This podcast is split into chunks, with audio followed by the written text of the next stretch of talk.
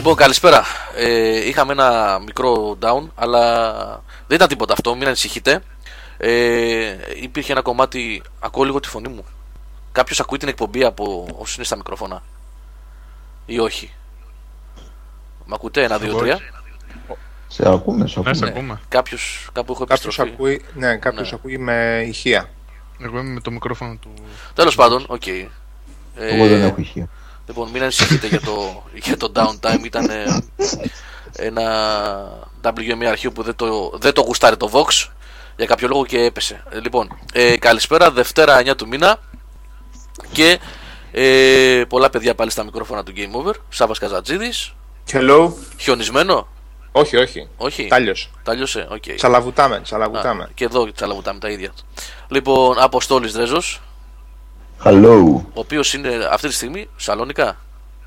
Σαλόνικα, Σαλόνικα. Σαλόνικα. Δημήτρης Δημητριάδης, παιδιά, Καλησπέρα, παιδιά. Από Σέρρες. Είσαι στι αίρε τώρα; Α, OK, ok. Ναι, ναι. Λοιπόν, και περιμένουμε στην πορεία, ξέρετε, ως συνήθως είναι λίγο λότο. Όποιος ε, περάσει απ' έξω, τον, πια- τον πιάνουμε και τον βάζουμε στα μικρόφωνα για να βγει να μιλήσει. λοιπόν, αυτό που έχετε γράψει στο chat ε, λίγο πριν ξεκινήσουμε ε, για τον Dickinson, ε, δεν το ήξερα εγώ, το Σάβα ρώτησα τώρα και μου είπε ότι όντως υφίσταται ότι ο Bruce Dickinson, ε, τον Iron Maiden, τον τραγουδιστής, έχει καρκίνο στη γλώσσα, είπαμε Σάβα. Ναι, αυτή ήταν η αρχική ανακοίνωση. Τώρα περαιτέρω λεπτομέρειες δεν ξέρουμε. Δεν πρέπει να καταργούμε και τα ιατρικά απόρριτα. Αφού το ανακοίνωσαν αυτοί, το ανακοίνωσαν. Εντάξει τώρα. Μάλιστα. Περιμένουμε περαιτέρω πληροφορίες για την πορεία ας πούμε αποθεραπείας και όλα αυτά.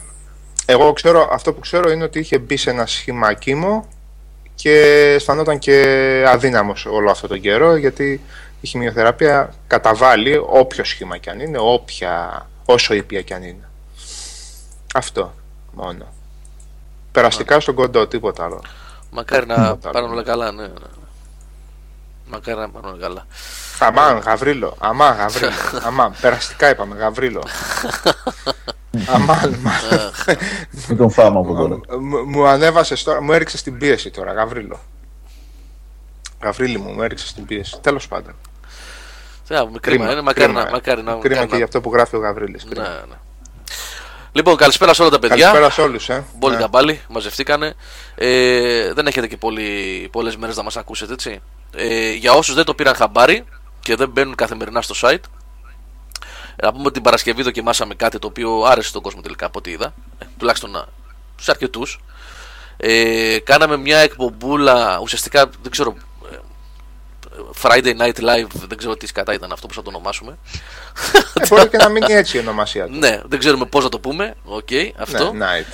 Λοιπόν, τι θέλουμε Έλα, να πες την κάνουμε. αλήθεια, απλά βαριόσουν να δώσεις τίτλο. δεν μπορούσα Βαριόταν να σκεφτεί. τι- να σκεφτώ, να σκεφτώ. Α, να σκεφτεί τίτλο, αυτό καλύτερα. Ε, ξεκινήσαμε 11 με 12, μια ωρίτσα, ένα music webcast. Παίξαμε μόνο μουσικούλα από video games και κάναμε ένα μικρό σχολιασμό αυτών των τραγουδιών που ακούσαμε. Ε, και μετά περάσαμε για κάνα δύο ωράκι περίπου, μια μισή δύο ώρες. Εγώ αυτή τη βδομάδα ήμουνα, την Παρασκευή δηλαδή το βράδυ. Ε, κάθε Παρασκευή θα είναι και κάποιο άλλο παιδί κατά πάσα πιθανότητα. Έπαιξα περίπου μια μισή ώρα The Order. Σχεδόν τελειώσαμε δηλαδή. Σχεδόν. Παίξαμε έτσι Τα σκόρπια. collectables έμειναν. Ναι, ναι, σκόρπια levels. Ε, Πολλοί κόσμος ήταν και στην εκπομπή και στο chat. Ε, στο chat, λέω, συγγνώμη, στο stream. Ε, και παιδιά, αν. Ε, γιατί λέτε να γράφει και ο Όζιο εδώ, λέει. Ε, να το καθιερώσουμε, λέει αυτό τις Παρασκευές. Είναι η καλύτερη μέρα για κάτι τέτοιο, κατά τη γνώμη μου, λέει ο Όζιο 26. Ε, οπότε, ναι, οκ. Αν δούμε ότι πάει και αρέσει στον κόσμο κτλ., γιατί όχι. Να βρίσκουμε ενδιαφέροντα παιχνίδια για stream και να το κάνουμε έτσι. Να πηγαίνουμε να- μια ώρα μουσική και μετά έτσι, ζέσταμα δηλαδή, και μετά να πηγαίνουμε για, για live gameplay. Απλά εγώ αυτό που θέλω, επειδή είδα αρκετά παιδιά στο chat εκείνη την ώρα να ζητάνε κομμάτια, καταλαβαίνετε ότι είναι ελαφρώς δύσκολο εκείνη την ώρα, αφού η διαδικασία έχει ότι και ο Γιώργος έχει ψάξει κα- κα- κάποια κομμάτια, τα έχει ρίξει στον player και εγώ έχω ψάξει από πριν κάποια κομμάτια και τα έχω στείλει στον Γιώργο. Καταλαβαίνετε ότι εκείνη την ώρα, on the fly, να μπει κομμάτι που θέλετε και ζητάτε, εφόσον το είχαμε θα ήταν το πιο εύκολο πράγμα στον κόσμο, αλλά δεν είναι πάντα στην playlist, δεν είναι εύκολο να μπει στην playlist. Οπότε, αν θέλετε να ακούσετε κάτι γενικώς ή έχετε απορία να ακούσετε κάτι, θέλετε να δείτε πώς θα ακούγεται στο ραδιόφωνο. Θέλετε να ακούτε έτσι. Στείλτε PM. Στείλτε και σε μένα PM. Γράψτε στο forum. Δεν υπάρχει κανένα πρόβλημα. Θα ψάξω. Δεν χρειάζεται ούτε να ξέρω το παιχνίδι, ούτε να το έχω παίξει. ούτε- Αρκεί να, ξέρουμε περίπου, να ξέρω περίπου ποιο είναι το κομμάτι. Γιατί υπάρχουν, το ξέρετε πολύ καλά, soundtrack που έχουν 80-90 λεπτά μουσική μέσα και κομμάτι κανονικό που να μπορεί να παιχτεί να είναι ένα. Μπορείτε και παιδιά Οκ, αυτό στην είναι είδηση, λίγο το δύσκολο. ναι, στο άρθρο της εκάστοτε ας Από το το πούμε, πρωί, ναι. Θα να κάνω το βάλετε απογευματάκι ένα εγώ. κομμεντάκι, ναι, εκεί, Θα τα ψάξω. θα τα Έχω βρίσκουμε. πηγές να βρω δηλαδή soundtrack. Και Κατά μπορούμε. 99% ό,τι και αν πείτε θα το βρω δηλαδή. Ναι. Και από, από arcade, κα- cabin arcade της δεκαετίας του 90, από S&K δηλαδή, μπορώ να σας βρω soundtrack. Δεν τρέχει τίποτα. όχι ρε, βρίσκονται αυτό. Δεν το είπα για Ναι, πλάκα. ναι, όχι, τα βρίσκεις όντως, Κοιτούσα ναι. σήμερα ένα φόρm και, και, και είχε όλη τη σειρά. Κανονικά. Ε, μπορούμε να κάνουμε και τέτοιο, να κάνουμε και θεματικές βραδιές. Ε, όπου αυτό ακούστηκε Η Πάολα σε ποιο. Εντυπωσιακές. Κούλο, κούλογλου ακούστηκε αυτό τώρα. Η, η, η Πάολα σε ποιο soundtrack είναι, Ζακ; Φιλαράκι. Σε ποιο παιχνίδι είναι η, η Πάολα; Η Πάολα; Ναι, θέλει, θέλει Πάολα. ο Ποιος Ζακ. θέλει Πάολα; Είναι Μερακλής. Ε, θα φτιάξουμε εμείς ένα παιχνίδι που θα έχει όλα. Άμα βρει το παιχνίδι μέσα. Ε, ναι, μπορούμε Watch να κάνουμε Dogs. είτε, είτε διάφορα έτσι, τραγούδια που θέλετε, ε, είτε να κάνουμε θεματικές σου εγώ το soundtrack του τάδε Prince of Persia, το soundtrack του τάδε Final Fantasy. Αυτό βέβαια είναι δύσκολο γιατί ε, όπως έχουμε πει πολλές φορές και το είπε νομίζω και ο Σάββας την Παρασκευή που κάναμε αυτό το πρώτο music webcast είναι ότι πολλά soundtracks έχουν ε, ε, συγγνώμη, πολλά video games έχουν soundtrack τα οποία είναι ουσιαστικά ήχος που παίζει από πίσω για να, για να ντύνει ε, αυτό που συμβαίνει εκείνη την ώρα στα μάτια μας μπροστά και μόνα τους ως τραγούδια δεν ακούγονται. Ναι. Δηλαδή δεν υπάρχει περίπτωση να βγάλεις εκπομπή κάνοντας αφιέρωμα στο Dead Space. Δεν μπορείς να βρεις τραγούδια από το Dead Space για να παίξεις. ναι. Έτσι. Εντάξει, στο Dead Space 2 και 3 ήταν λίγο διαφορετικά τα. Ναι, ε, soundtrack. OK. Και πάλι όμως δεν είναι να πεις ότι τα κομμάτια ας πούμε που θα βγάλεις μια εκπομπή. ναι. Ε, Prince of Persia βγάζεις, Age of Conan βγάζεις, ε, Splinter Cell επίσης δεν βγάζεις εύκολα εκπομπή. Τέλος πάντων, θα δούμε. Δεν μου φαίνεται Θα δούμε. πολύ ενδιαφέρον μια φορά από ένα soundtrack, ρε παιδί μου. Εντάξει, τώρα. Θα Ή- μπορούσαμε ίσως να- μπορεί να πούμε θεματικό από κάποια JRPG μόνο. Ναι. Θεματικό ας πούμε από Final Fantasy σας βγάζω δύο ώρες εκπομπή. Ναι, είδα. Άρα. είναι ωραία, ναι, κάπως έτσι. Μπορούμε να βγάλουμε πολύ ωραίο soundtrack από Call of Duty, να μας πει και ο Δημήτρης εδώ. Πιο Δεν καλ- έχει τίποτα. Ποιο, ποιο, είναι Δεν έχει καλύτερο, τίποτα. ποιο είναι καλύτερο soundtrack την ώρα που παίζεις multiplayer και κάνεις kill streak, ποια μουσική σ' άρεσε πιο πολύ να ακούσα. Η ACDC που παίζαμε από πίσω. Shoot Λοιπόν. to thrill. Σου το thrill, ε. Ναι. Yep. Ε, λοιπόν, ε, οπότε αυτό θα. Εντάξει, εφόσον όλα πάνε καλά, θα έχουμε και την Παρασκευή πάλι. Να δούμε και τι, και σε τι soundtrack θα παίξουμε και τι live stream θα γίνει την Παρασκευή. Ε, έρχονται και ωραία παιχνίδια εδώ μεταξύ. Ε, ο Σάβας έχει αναλάβει Resident Evil Revelations ε, το full review, παιδιά, έτσι. Το είχαμε γράψει και το είχα γράψει σε ένα editorial αυτό μια Παρασκευή. Να το πω και τώρα και ζωντανά ότι αποφασίσαμε να μην κάνουμε ξεχωριστά reviews για κάθε επεισόδιο. Δεν έχει νόημα γιατί βγαίνουν πολύ κοντά. Δεν είναι σαν τα Walking Dead και τα Wolf. Γιώργο, πότε τελειώνουν αυτά τα επεισόδια; Τώρα, τώρα, στις Ολοκληρώνεται. 18 Μαρτίου τελειώνουν. 18 Μαρτίου Και βγαίνει. είναι, είναι το τελικό παιχνίδι αυτό ή θα βγει και επόμενη σεζόν και τίποτε τέτοιο; Όχι, όχι. Δεν το γνωρίζω κάτι Revelations τέτοιο 2. εγώ. Ναι, δεν γνωρίζω κάτι τέτοιο. Ότι ολοκληρώνεται το παιχνίδι στα τα πέντε επεισόδια. Πέντε δεν είναι, παιδιά. Θυμάμαι καλά. Τέσσερα νομίζω. Τέσσερα. Νομίζω τέσσερα, δεν ξέρω. Δεν... Α, να το. Και ο Death Racer λέει ότι. Α, τέσσερα επεισόδια. Ωραία. Ναι, και ναι. μετά το τέταρτο επεισόδιο βγαίνει και σε retail με όλα μαζί. Οπότε ε, 17-18 του μήνα θα έχουμε full review γι' αυτό. Θα δούμε αν θέλει ο Σάββας και έχει χρόνο να κάνει ένα stream για αυτά τα πρώτα ένα-δύο επεισόδια ή θα δούμε τώρα οποιοδήποτε μπορεί να είναι. Ε, έχουμε επιστροφή φωνής, λέει ο Μπάλταζατ 777. Το, την ακούω. Το ξέρω ότι έχω επιστροφή. Δεν ξέρω Εγώ τι- τώρα δεν ακούω να πω την αλήθεια. Καλά Ούτε εγώ ακούω. ακούω κάτι. Τώρα όχι. Τώρα, καλά ακούω. ναι. τώρα όχι. Πριν από λίγο είχα επιστροφή. Δεν ξέρω τι φταίει, παιδιά. Ε, όλα ίδια όπως κάθε φορά είναι. Στο. Οκ, όχι, λέει μια χαρά ακουγόσαστε. Να, τώρα πάλι έχω επιστροφή για κάποιο λόγο. Από κάπου έχουμε κάτι γίνεται. Τέλος πάντων, οκ, θα το δούμε αυτό στην πορεία. Ε, τι άλλο έχουμε από παιχνίδια που θα μπορούσαν να γίνουν stream. Εγώ τώρα βασικά δεν έχω κάτι άλλο πολύ, πολύ σημαντικό. Να πω ότι Battlefield. έβαλα. Battlefield. Θες να κάνεις εσύ Battlefield stream; Δεν ξέρω άμα το σηκώνει το PC μου. Να δω, πρέπει να το τσεκάρω αυτό. Ε, κάνε με το One. ε, εντάξει, Απλά η αλήθεια πράγματα. είναι ότι άμα, άμα δεν υπάρχει θέμα περί ταχύτητας και ποιότητας, εντάξει να βλέπετε, να μην βλέπουν τετράγωνα, Ε, να βλέπετε. εγώ δεν ναι. έχω κανένα απολύτως πρόβλημα. Εγώ ήθελα να κάνω και το I'm Bread. Το I am bread. Α, το I am bread είναι αυτό που έχει κάνει review με, Με τη... τη- με με το, το toast. ψωμί. Ε. Με το toast και με αυτά. Τέλος Πολύ πάντων, θα γέλιο. το ψάξουμε, θα το ψάξουμε. Θα δούμε. Κάθε Παρασκευή θα έχουμε ένα έτσι που θα έχει ενδιαφέρον. Ε, μέτρο ρεντού. Είχαμε κάνει, δεν είχαμε κάνει για το μέτρο. Ναι, ναι, είχαμε κάνει. Είχες Κάνουμε. κάνει εσύ. Εγώ είχα κάνει. Αν θυμάμαι καλά. Α, πριν το στείλω στο Σάβα, νομίζω που είχε κάνει το review. Νομίζω κάτι είχα κάνει. Τέλος πάντων, λοιπόν, ε, πάμε να δούμε τώρα περισσότερα πράγματα, να συζητήσουμε επικαιρότητα. Εγώ τώρα μπορεί, με ακούτε λίγο μπερδεύομαι γιατί έχω μια επιστροφή παράξενη. Δεν ξέρω τι γίνεται. Θα προσπαθήσω να το βρω, να δω τι φταίει. Εδώ ακούγεσαι καλά μια φορά. Μμμ. Και εμένα. Καμπάνα. Ο το Αποστόλη, κομπάνα φίλε μου. λοιπόν. Έλα, ε, πείτε, με, με έχετε αφήσει μόνο μου να μιλάω. Ποια επικαιρότητα λέει, Είχαμε- δεν την λέει ο Μιχάλης. Steam Γεια σου, Machines. Μιχάλη. Γεια σου, Ποιος; Μιχάλη. Στη Μασίνη, στη ΜΕΣ. 5.000 ευρώ, 3.000 ευρώ, πόσο, εδώ, Έλα, έλα. τώρα που γυρίζει. Ένα, δύο, τρία κατοχυρώθηκε στον κύριο που μίλησε. Τώρα που Αποστόλη. γυρίζει, τώρα που Σε- γυρίζει. Πόσες Ορίστε. δόσεις θα τα δώσεις φίλε; 5-6 15.000, όχι λέω να πάρω αυτό με τα 490, να επενδύσω πάνω του και με τα λεφτά που θα βγάλω να πάρω το 5.000. Α, ωραία, εντάξει. Σαν να φτιάχνεις αμάξι. ε. Άκου τι μπορείς να κάνεις. Αποστόλη, άκου τι μπορείς να κάνεις. Θα πάρεις αυτό που Βέβαια. κάνει 450 δολάρια. 390, πόσο; 490. Ε, 490 εκεί πέρα. Ωραία, 490. Θα γίνεις streamer, θα βγάλεις λεφτά από το Twitch και από το YouTube για να πάρεις το μεγαλύτερο. Έτσι θα γίνει. Να γίνει κύκλος. Ε, ναι, έτσι. να γυρίζεις το χρήμα. Αυτό, ε, Να γυρίζει το επένδυση, χρήμα. επένδυση. Ναι. Έτσι. Άνοιξαν οι αγορές. Θα Και όταν πάρεις ξεκινήσει. το μεγάλο των 5.000 θα παίζεις indies παιχνίδια. γιατί, κανονικά, γιατί κανονικά παιχνίδια δεν βγαίνουν ούτως ή άλλως. Ναι.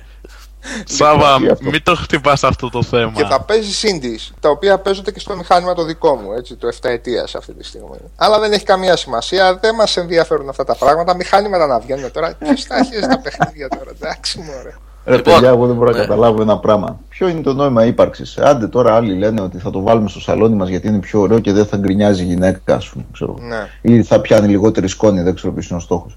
Ε, ε, Άλλος λέει ότι προσπαθούν να τα κάνουν ας πούμε, σε προκαθορισμένες έτσι μορφές.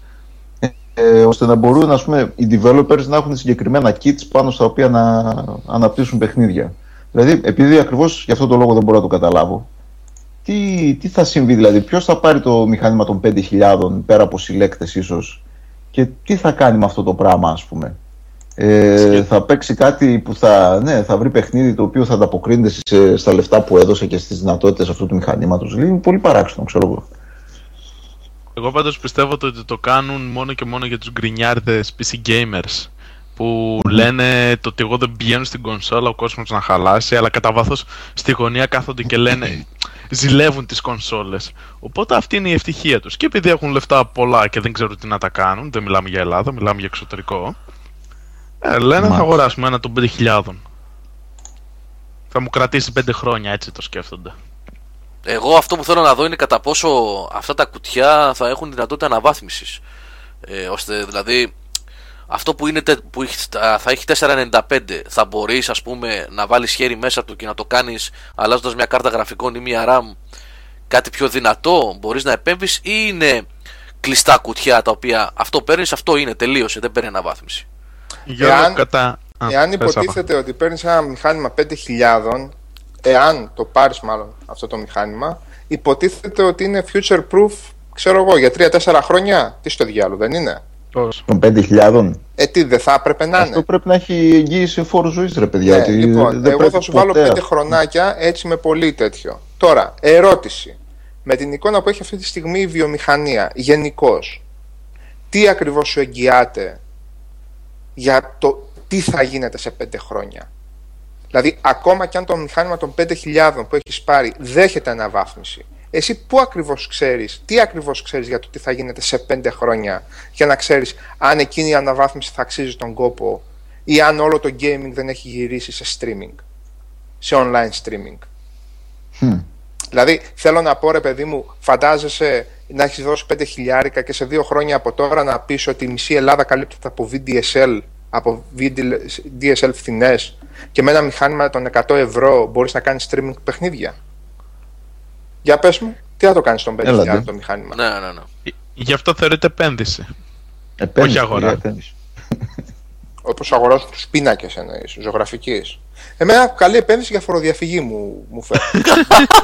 Άστα, μην το αγόραζα θίγει τώρα ένα. αυτό. Μην το θίγει γιατί Που ακούσαμε αγόραζα- απίστευτα πράγματα σήμερα για αυτά τα πράγματα. Γιατί... ναι, που αγόραζαν, Που αγόραζαν, ναι, που αγόραζαν α, πίνακες και έργα τέχνης για να κάνουν πλυντήριο τα λεφτά Για να τους. ξεπλένουν, Για να ναι. ξεπλένουν τα λεφτά τους. Ξέπλυμα, Δηλαδή ξέπλυμα. μαζί με τους πίνακες εκεί πέρα του, του, του Πάρει και ένα Βαρτό, ας στο πούμε, και του Ντοράν από δίπλα και ένα πίση, πίση στην να μπαίνει ο εφοριακός ο ΖΔΕ, και εκεί το, το, άντε τον πίνακα να τον ψιλοψαχουλεύεται ας πούμε. Το πίση το Steam Machine τι, τι να το καταλάβει.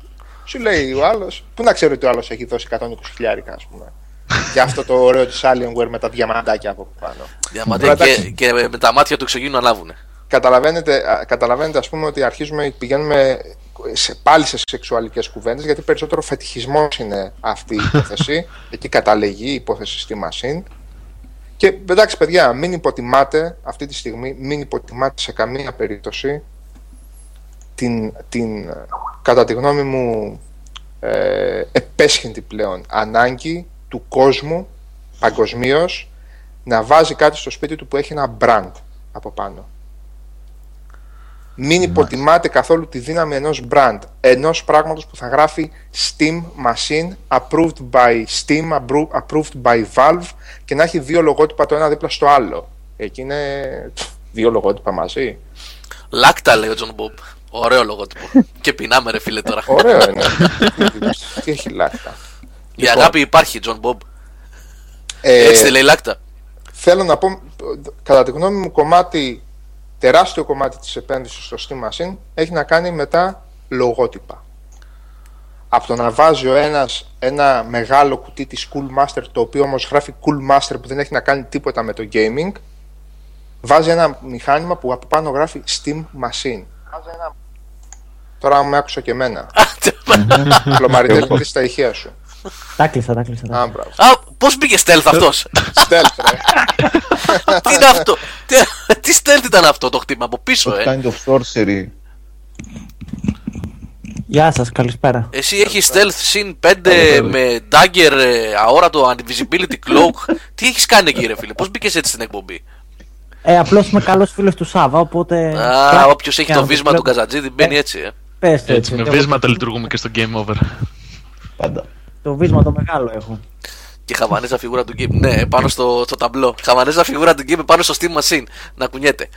Ε, εγώ, παιδιά, να σας πω κάτι. Επειδή έγινε το θαύμα, μιας και λέτε για PC Gaming, ε, να πω ότι μετά από δεν ξέρω κι εγώ πόσα χρόνια, πολλά όμως, πάρα πολλά. πολλά. Ολοκλήρωσα ένα παιχνίδι σε, σε PC. Ποιο; Αυτό ακούγεται εντυπωσιακό. Ε, ακούγεται εντυπωσιακό για μένα είναι, δεν μπορείς να φανταστείς αποστολή. Άμα ήξερες καλύτερα, θα ήταν. λοιπόν, ναι. Ε, Ω γνωστό, εγώ δεν παίζω PC gaming γιατί δεν έχω καλό PC. Έχω ένα laptop μόνο και το Mac φυσικά εδώ που βγάζουμε τις εκπομπές και τα λοιπά, τη δουλειά που κάνουμε. Ε, Καλά, το λάπτοπ που έχεις ναι. Παίζει περίπου 2.500 παιχνίδια από αυτά που δεν Έλατε. έχει παίξει στο PC. Οπότε άσε τα σάπια τώρα. Τα καλά τα εντάξει. PC Games δεν χρειάζονται καλό PC. Δεν μ' αρέσει ρε παιδιά να παίζω στο PC παιχνίδια, πραγματικά σας το λέω. Ναι, δεν μ' οκ, αρέσει. εντάξει. δεν μ' αρέσει, δεν μ' αρέσει. Επίσης υπάρχει άλλη λύση. Ρίχνεις ένα ωραίο HDMI και κάθεσαι με ένα κανονικό ποντικάκι. Ναι, έτσι το Λοιπόν, έκανα. Έτσι το έκανα. επίσης Ε, το έχω και κάνει πολλές παίζεις φορές. τη τηλεορασούλα σου. Ε, το Incredible Adventures of Van Helsing ε, και το 1 και το 2 ε, σε μεγάλο βαθμό έτσι τα παίξα. Με ένα controller και με HDMI στην τηλεόραση το laptop. Ναι, είδες. Με Λοιπόν. controller το έπαιξες. Το Van Και Helsing. εμένα μου ακούστηκε περίεργο. Ναι, ρε, μια χαρά παίζει με controller. Α. Με ένα Ε, δεν το- Logitech, ε, το G970, πώς λέγεται το Logitech, Ε, παίζει. που είναι σαν DualShock ε, η διάταξη. Και εγώ Αλλά- το πρώτο του 360 το έπαιξα. Ναι, και με το, με το 360 παίζει μια χαρά, ναι. Ε, λοιπόν, αυτό που έπαιξα και τελείωσα γιατί ήταν και μικρό κιόλας, γι' αυτό είχα την πολυτέλεια να το τελειώσω, έτσι μην ξεχνιόμαστε. Ήταν περίπου 5 ώρες. θα έρθει και review νομίζω αύριο μεθαύριο, μόλις την πρώτη ευκαιρία θα το γράψω. Ε, είναι το. Ε, ε, Tormentum Dark Sorrow, Dark Sorrow, σκοτεινή θλίψη δηλαδή, Tormentum, Ουσιαστικά Creator. ε, έχουν Είναι creator Tormentor. τέτοιο άλμπουμ. ναι. Tormentor. Tormentor. Τραγούδι. Tormentum. Ε, Και ουσιαστικά Slayer έχουν και πολύ. Ναι, στα ναι, λα- ναι. ναι, λατινικά είναι για τη λέξη torment, μαρτύριο, έτσι δεν είναι; Υποθέτω ότι Ε, λογικά, λα- ναι. λατινική λέξη είναι. Και μεταφέρθηκε μετά στο. την πήραν δάνειο οι Άγγλοι. Ε, λοιπόν, αυτό είναι ένα παιχνίδι που φτιάχτηκε από τρεις Πολωνούς, τρία παιδιά από την Πολωνία. Oh No Studio, Oh No Games. Το οποίο είναι παιδιά. Και γιατί κάτσα να ασχοληθώ, να σας πω την αλήθεια, και δεν το έστειλα και στο Μιχαλητσιάνο, ο οποίος έχει δουλειά βέβαια, έχει άλλα παιχνίδια τώρα. Ε, ασχολείται με το Book of Unwritten Tales 2 ο Αλεξανδρός και επειδή είδα ότι είναι μικρό, διάβασα και είδα ότι είναι μικρό α, είπα να το κάνω εγώ και ο δεύτερος λόγος που ήθελα να το δω οπωσδήποτε είναι γιατί το παιχνίδι ουσιαστικά αποτελεί ένα φόρο τιμής προς τον Giger, HR Giger ε, Θεός. ο οποίος έγινε ευρέως γνωστός από τη δουλειά του στο Alien έτσι. Και εγώ από εκεί τον έμαθα. Δεν τον γνώρισα τον Giger για την εξαιρετική του δουλειά που έτσι κι αλλιώς έκανε ως καλλιτέχνης, γλύπτης και ζωγράφος. Εντάξει, τεράστιο όνομα ήταν τότε. Ναι, εγώ, εγώ λέω δεν τον γνώρισα. Ναι, οκ. Φυσικά Απλά και ήταν. λέω ότι ήταν τεράστιο όνομα Ήταν τότε. έτσι, μα γι' αυτό τον βάλανε και στο Alien, έτσι. Ναι. Γιατί ήταν τεράστιο όνομα. Ένας ε, Ελβετός έτσι παράξενος τύπος, ο οποίος ε, είχε, όπως είχα δει τον ίδιο να λέει ε, στα έξτρα στον Alien, ε, έβγαζε τα όνειρά του, τους εφιάλτες του στο, στο χαρτί και στο, και στον πηλό και στο τέτοιο. Λοιπόν, τέλος πάντων, ξέρετε τι σημαίνει Giger όσοι έχετε ασχοληθεί. Ε, πολύ σκοτεινά, ε, τρομακτικά, γκροτέσκ πράγματα και το Tormentum έχει δανειστεί ακριβώς αυτή τη φιλοσοφία, αυτό το ύφος, την τεχνική του Giger για να δείξει έναν κόσμο σάπιο με βασανιστήρια, με πόνο, με αίματα, με σκισμένες σάρκες στο οποίο παίρνουμε το ρόλο ενός τύπου που προσπαθεί να ξεφύγει από μια φυλακή που Με τη συμβαίνει Δάφνη το παίζεις; ε, όχι, αυτό είναι- λίγο το τέλος είδε. λίγο το τέλος. Λοιπόν, έχει διάρκεια περίπου 5 ώρες. Είναι πολύ εύκολο σαν puzzle game, έχει πάρα πολλούς γρίφους. Ουσιαστικά κλασικά adventure, adventureικούς ε, γρίφους του τύπου ε, tiles, να μεταφέρω αυτό προς τα εκεί, να βάλω γρανάζια, να κάνω... Συγγνώμη, πρέπει να κλείσω λίγο το air condition. Τι, τι, ακούστηκε. Έτσι. Ναι. Λοιπόν, ε, το tutorial του Dark Souls λέει, λέει 5 ώρες. Αυτό, αυτό εννοείται. Όχι, δεν εννοώ αυτό. Λοιπόν, ε, είναι ένα κλασικό point and click adventure το οποίο είναι στατικό, έτσι, με parallax ε, artwork, δηλαδή ξέρετε τώρα ψευτο 3D το φόντο, να μετακινείται λίγο πιο περισσότερο το μπροστά φόντο από το πίσω, το μπροστά μάλλον ε, εικαστικό Κάτω από από το τον πίσω. πίσω. Μπράβο, μπράβο, Αποστόλη, ακριβώς αυτό. Ακριβώς αυτό. Ε, εύκολη πολύ η γρήφη ε, ειδικά για κάποιον που είναι έμπειρος στα adventures έτσι. εγώ δεν είμαι σας το λέω δηλαδή ότι φανταστείτε κάποιον που είναι έμπειρος δεν κόλλησα πουθενά, δεν έψαξα πουθενά ε, walkthrough είναι τόσο απλή και λογική η γρήφη του αλλά πιο πολύ εστιάζει σε αυτό το στην ατμόσφαιρα ενός κόσμου σάπιου με πόνο, με μαρτύρια με φρίκι ε, δείτε μερικά screenshots, θα έχουμε και το review με βίντεος και με screenshots, θα καταλάβετε. Και που κολλάει και ο Giger θα καταλάβετε, έτσι. Αν δείτε screenshots θα καταλάβετε αμέσως βασικά. Και βίντεος. Ωραία προσπάθεια, ωραία. Δηλαδή, εντάξει, μετά από καιρό ασχολήθηκα ένα πενταωράκι, ας πούμε, και δεν είναι cyberpunk, παιδιά, αυτό. Επειδή βλέπω γράφει ο Ανώνυμος 2212. Πώς θα το περιγράφαμε αυτό, ρε παιδιά, το, το εικαστικό; Δεν ξέρω πώς να το περιγράψω εγώ, του Giger. Είναι καθαρά δικό του το ύφος αυτό. Σάβα, βοήθα λίγο, Αποστόλη.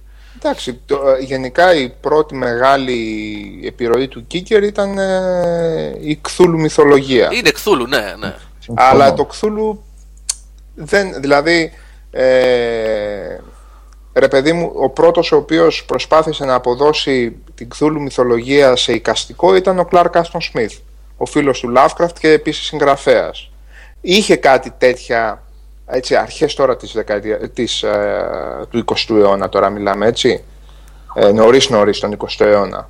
Τώρα είχε κάτι από αυτά τα που αργότερα ο Γκίγκερ τα, με, τα μετέτρεψε σε εκείνα τα τεράστια φαλικά πράγματα. Ναι, Ξέρεις, χωρίς είσοδο, χωρίς έξοδο, όλα αυτά τα πράγματα. ναι, ναι. Λοιπόν, ε, από εκεί και πέρα νομίζω, εντάξει, στα εικαστικά δεν είμαι καθόλου καλός και καθόλου δυνατός.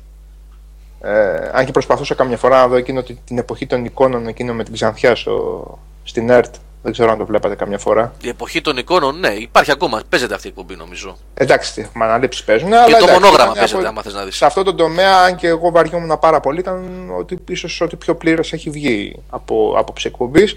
Λοιπόν, εντάξει, νομίζω μια κατηγορία μόνος του ήταν ε, ο Γκίγκερ σε αυτό Ναι, το είναι μια πράγμα. κατηγορία μόνος του. Ναι. Παιδιά δεν είχε βγάλει παλιότερα, δεν συμμετείχε στο σχεδιασμό ενός adventure. Το προσπαθώ να θυμηθώ τόση ώρα κατά τις αρχές εκεί της δεκαετίας του 90. Ο Γκίγκερ. Ευκολάκι adventure γι' αυτό που τέλειωνε γρήγορα. Και Πολύ για να πω πιθανό. έτσι, Πολύ πιο πιθανό. τρίβια ήταν Αν το, θυμάται το, κανείς. πρώτο, το πρώτο παιχνίδι που παίζονταν ε, με speech στο PC Blipper, παιδιά. Δεν χρειαζόταν κάρτα γραφικών για να βγάλει speech. Τι λέω τώρα, αλλά τέλος πάντων. Το Μάρκα. Όχι. Dark Seed. Λέει ο Dark Μάρκος Seed, εδώ. μπράβο ρε παιδιά. Σωστός. Dark Αυτό Seed. είναι. Εγώ δεν το Ναι, ξέρω ναι, ναι. καθόλου, παιδιά, αυτό το παιχνίδι. Ούτε με να μου λέει Ναι, κάτι. είναι. Ε, εντάξει, ε, παλιατζούρα, ξέρεις, 90 εκεί πέρα. Τέτοια σαπίλα. Αλλά καλό, όσοι ε, έτσι ασχολούνται με Dark Seed. ρετρό. Μπράβο, παιδιά. Ναι. Όσοι ασχολούνται με ρετρό, ας το δοκιμάσουν. Δηλαδή, όσοι παίρνουν παιχνίδια από GOG ή οτιδήποτε τέτοιο παρόμοιο, ας του ρίξουν μια ματιά, αξίζει πολύ. Λοιπόν, ε, κλείνοντας για το Tormentum, να πω ότι η τιμούλα του είναι τσιμπημένη για τη διάρκεια του. Νομίζω έχει 12, 12 ευρώ. Ε, βέβαια είδα στο site τους ότι δίνουν boxed version με τα ίδια χρήματα και έχει μέσα και ένα artbook ωραίο κτλ. Γιατί όλα είναι φτιαγμένα στο χέρι, hand drawn είναι όλοι. Ουσιαστικά παιδιά είναι πίνακες. Από σελίδα σε σελίδα πηγαίνοντας δεν υπάρχει χαρακτήρας ο οποίος περπατάει. Ουσιαστικά μιλάμε για στατικές εικόνες. Είναι δραστικός πίνακας. Ναι, ναι, ναι, που έχει διάφορους, ε, διάφορα έτσι, σημεία, πηγαίνει μπρος πίσω, αριστερά, δεξιά κτλ. Ε, αλλά είναι στατικά, στατικά, δεν είναι point and click του τύπου 2D, ε, ξέρω εγώ, broken sword και προχωράμε και ο George Stobbart ε, ακολουθεί και προχωράει και αυτός. Ο χαρακτήρας μένει σταθερός σε ένα σημείο. Πιο πολύ εμείς είναι τι βλέπουμε. Ε, και ε, οικαστικό και θεματολογία σκληρή, έτσι.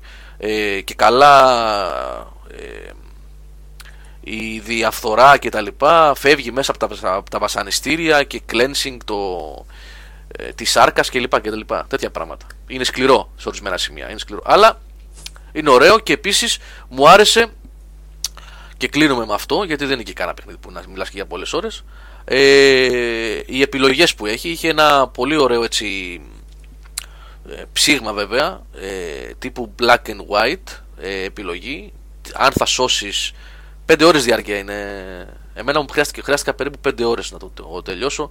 Δ- αποκλείεται να τελειώνει παραπάνω από 6 ως, εκτός αν κολλήσεις κάπου ας πούμε.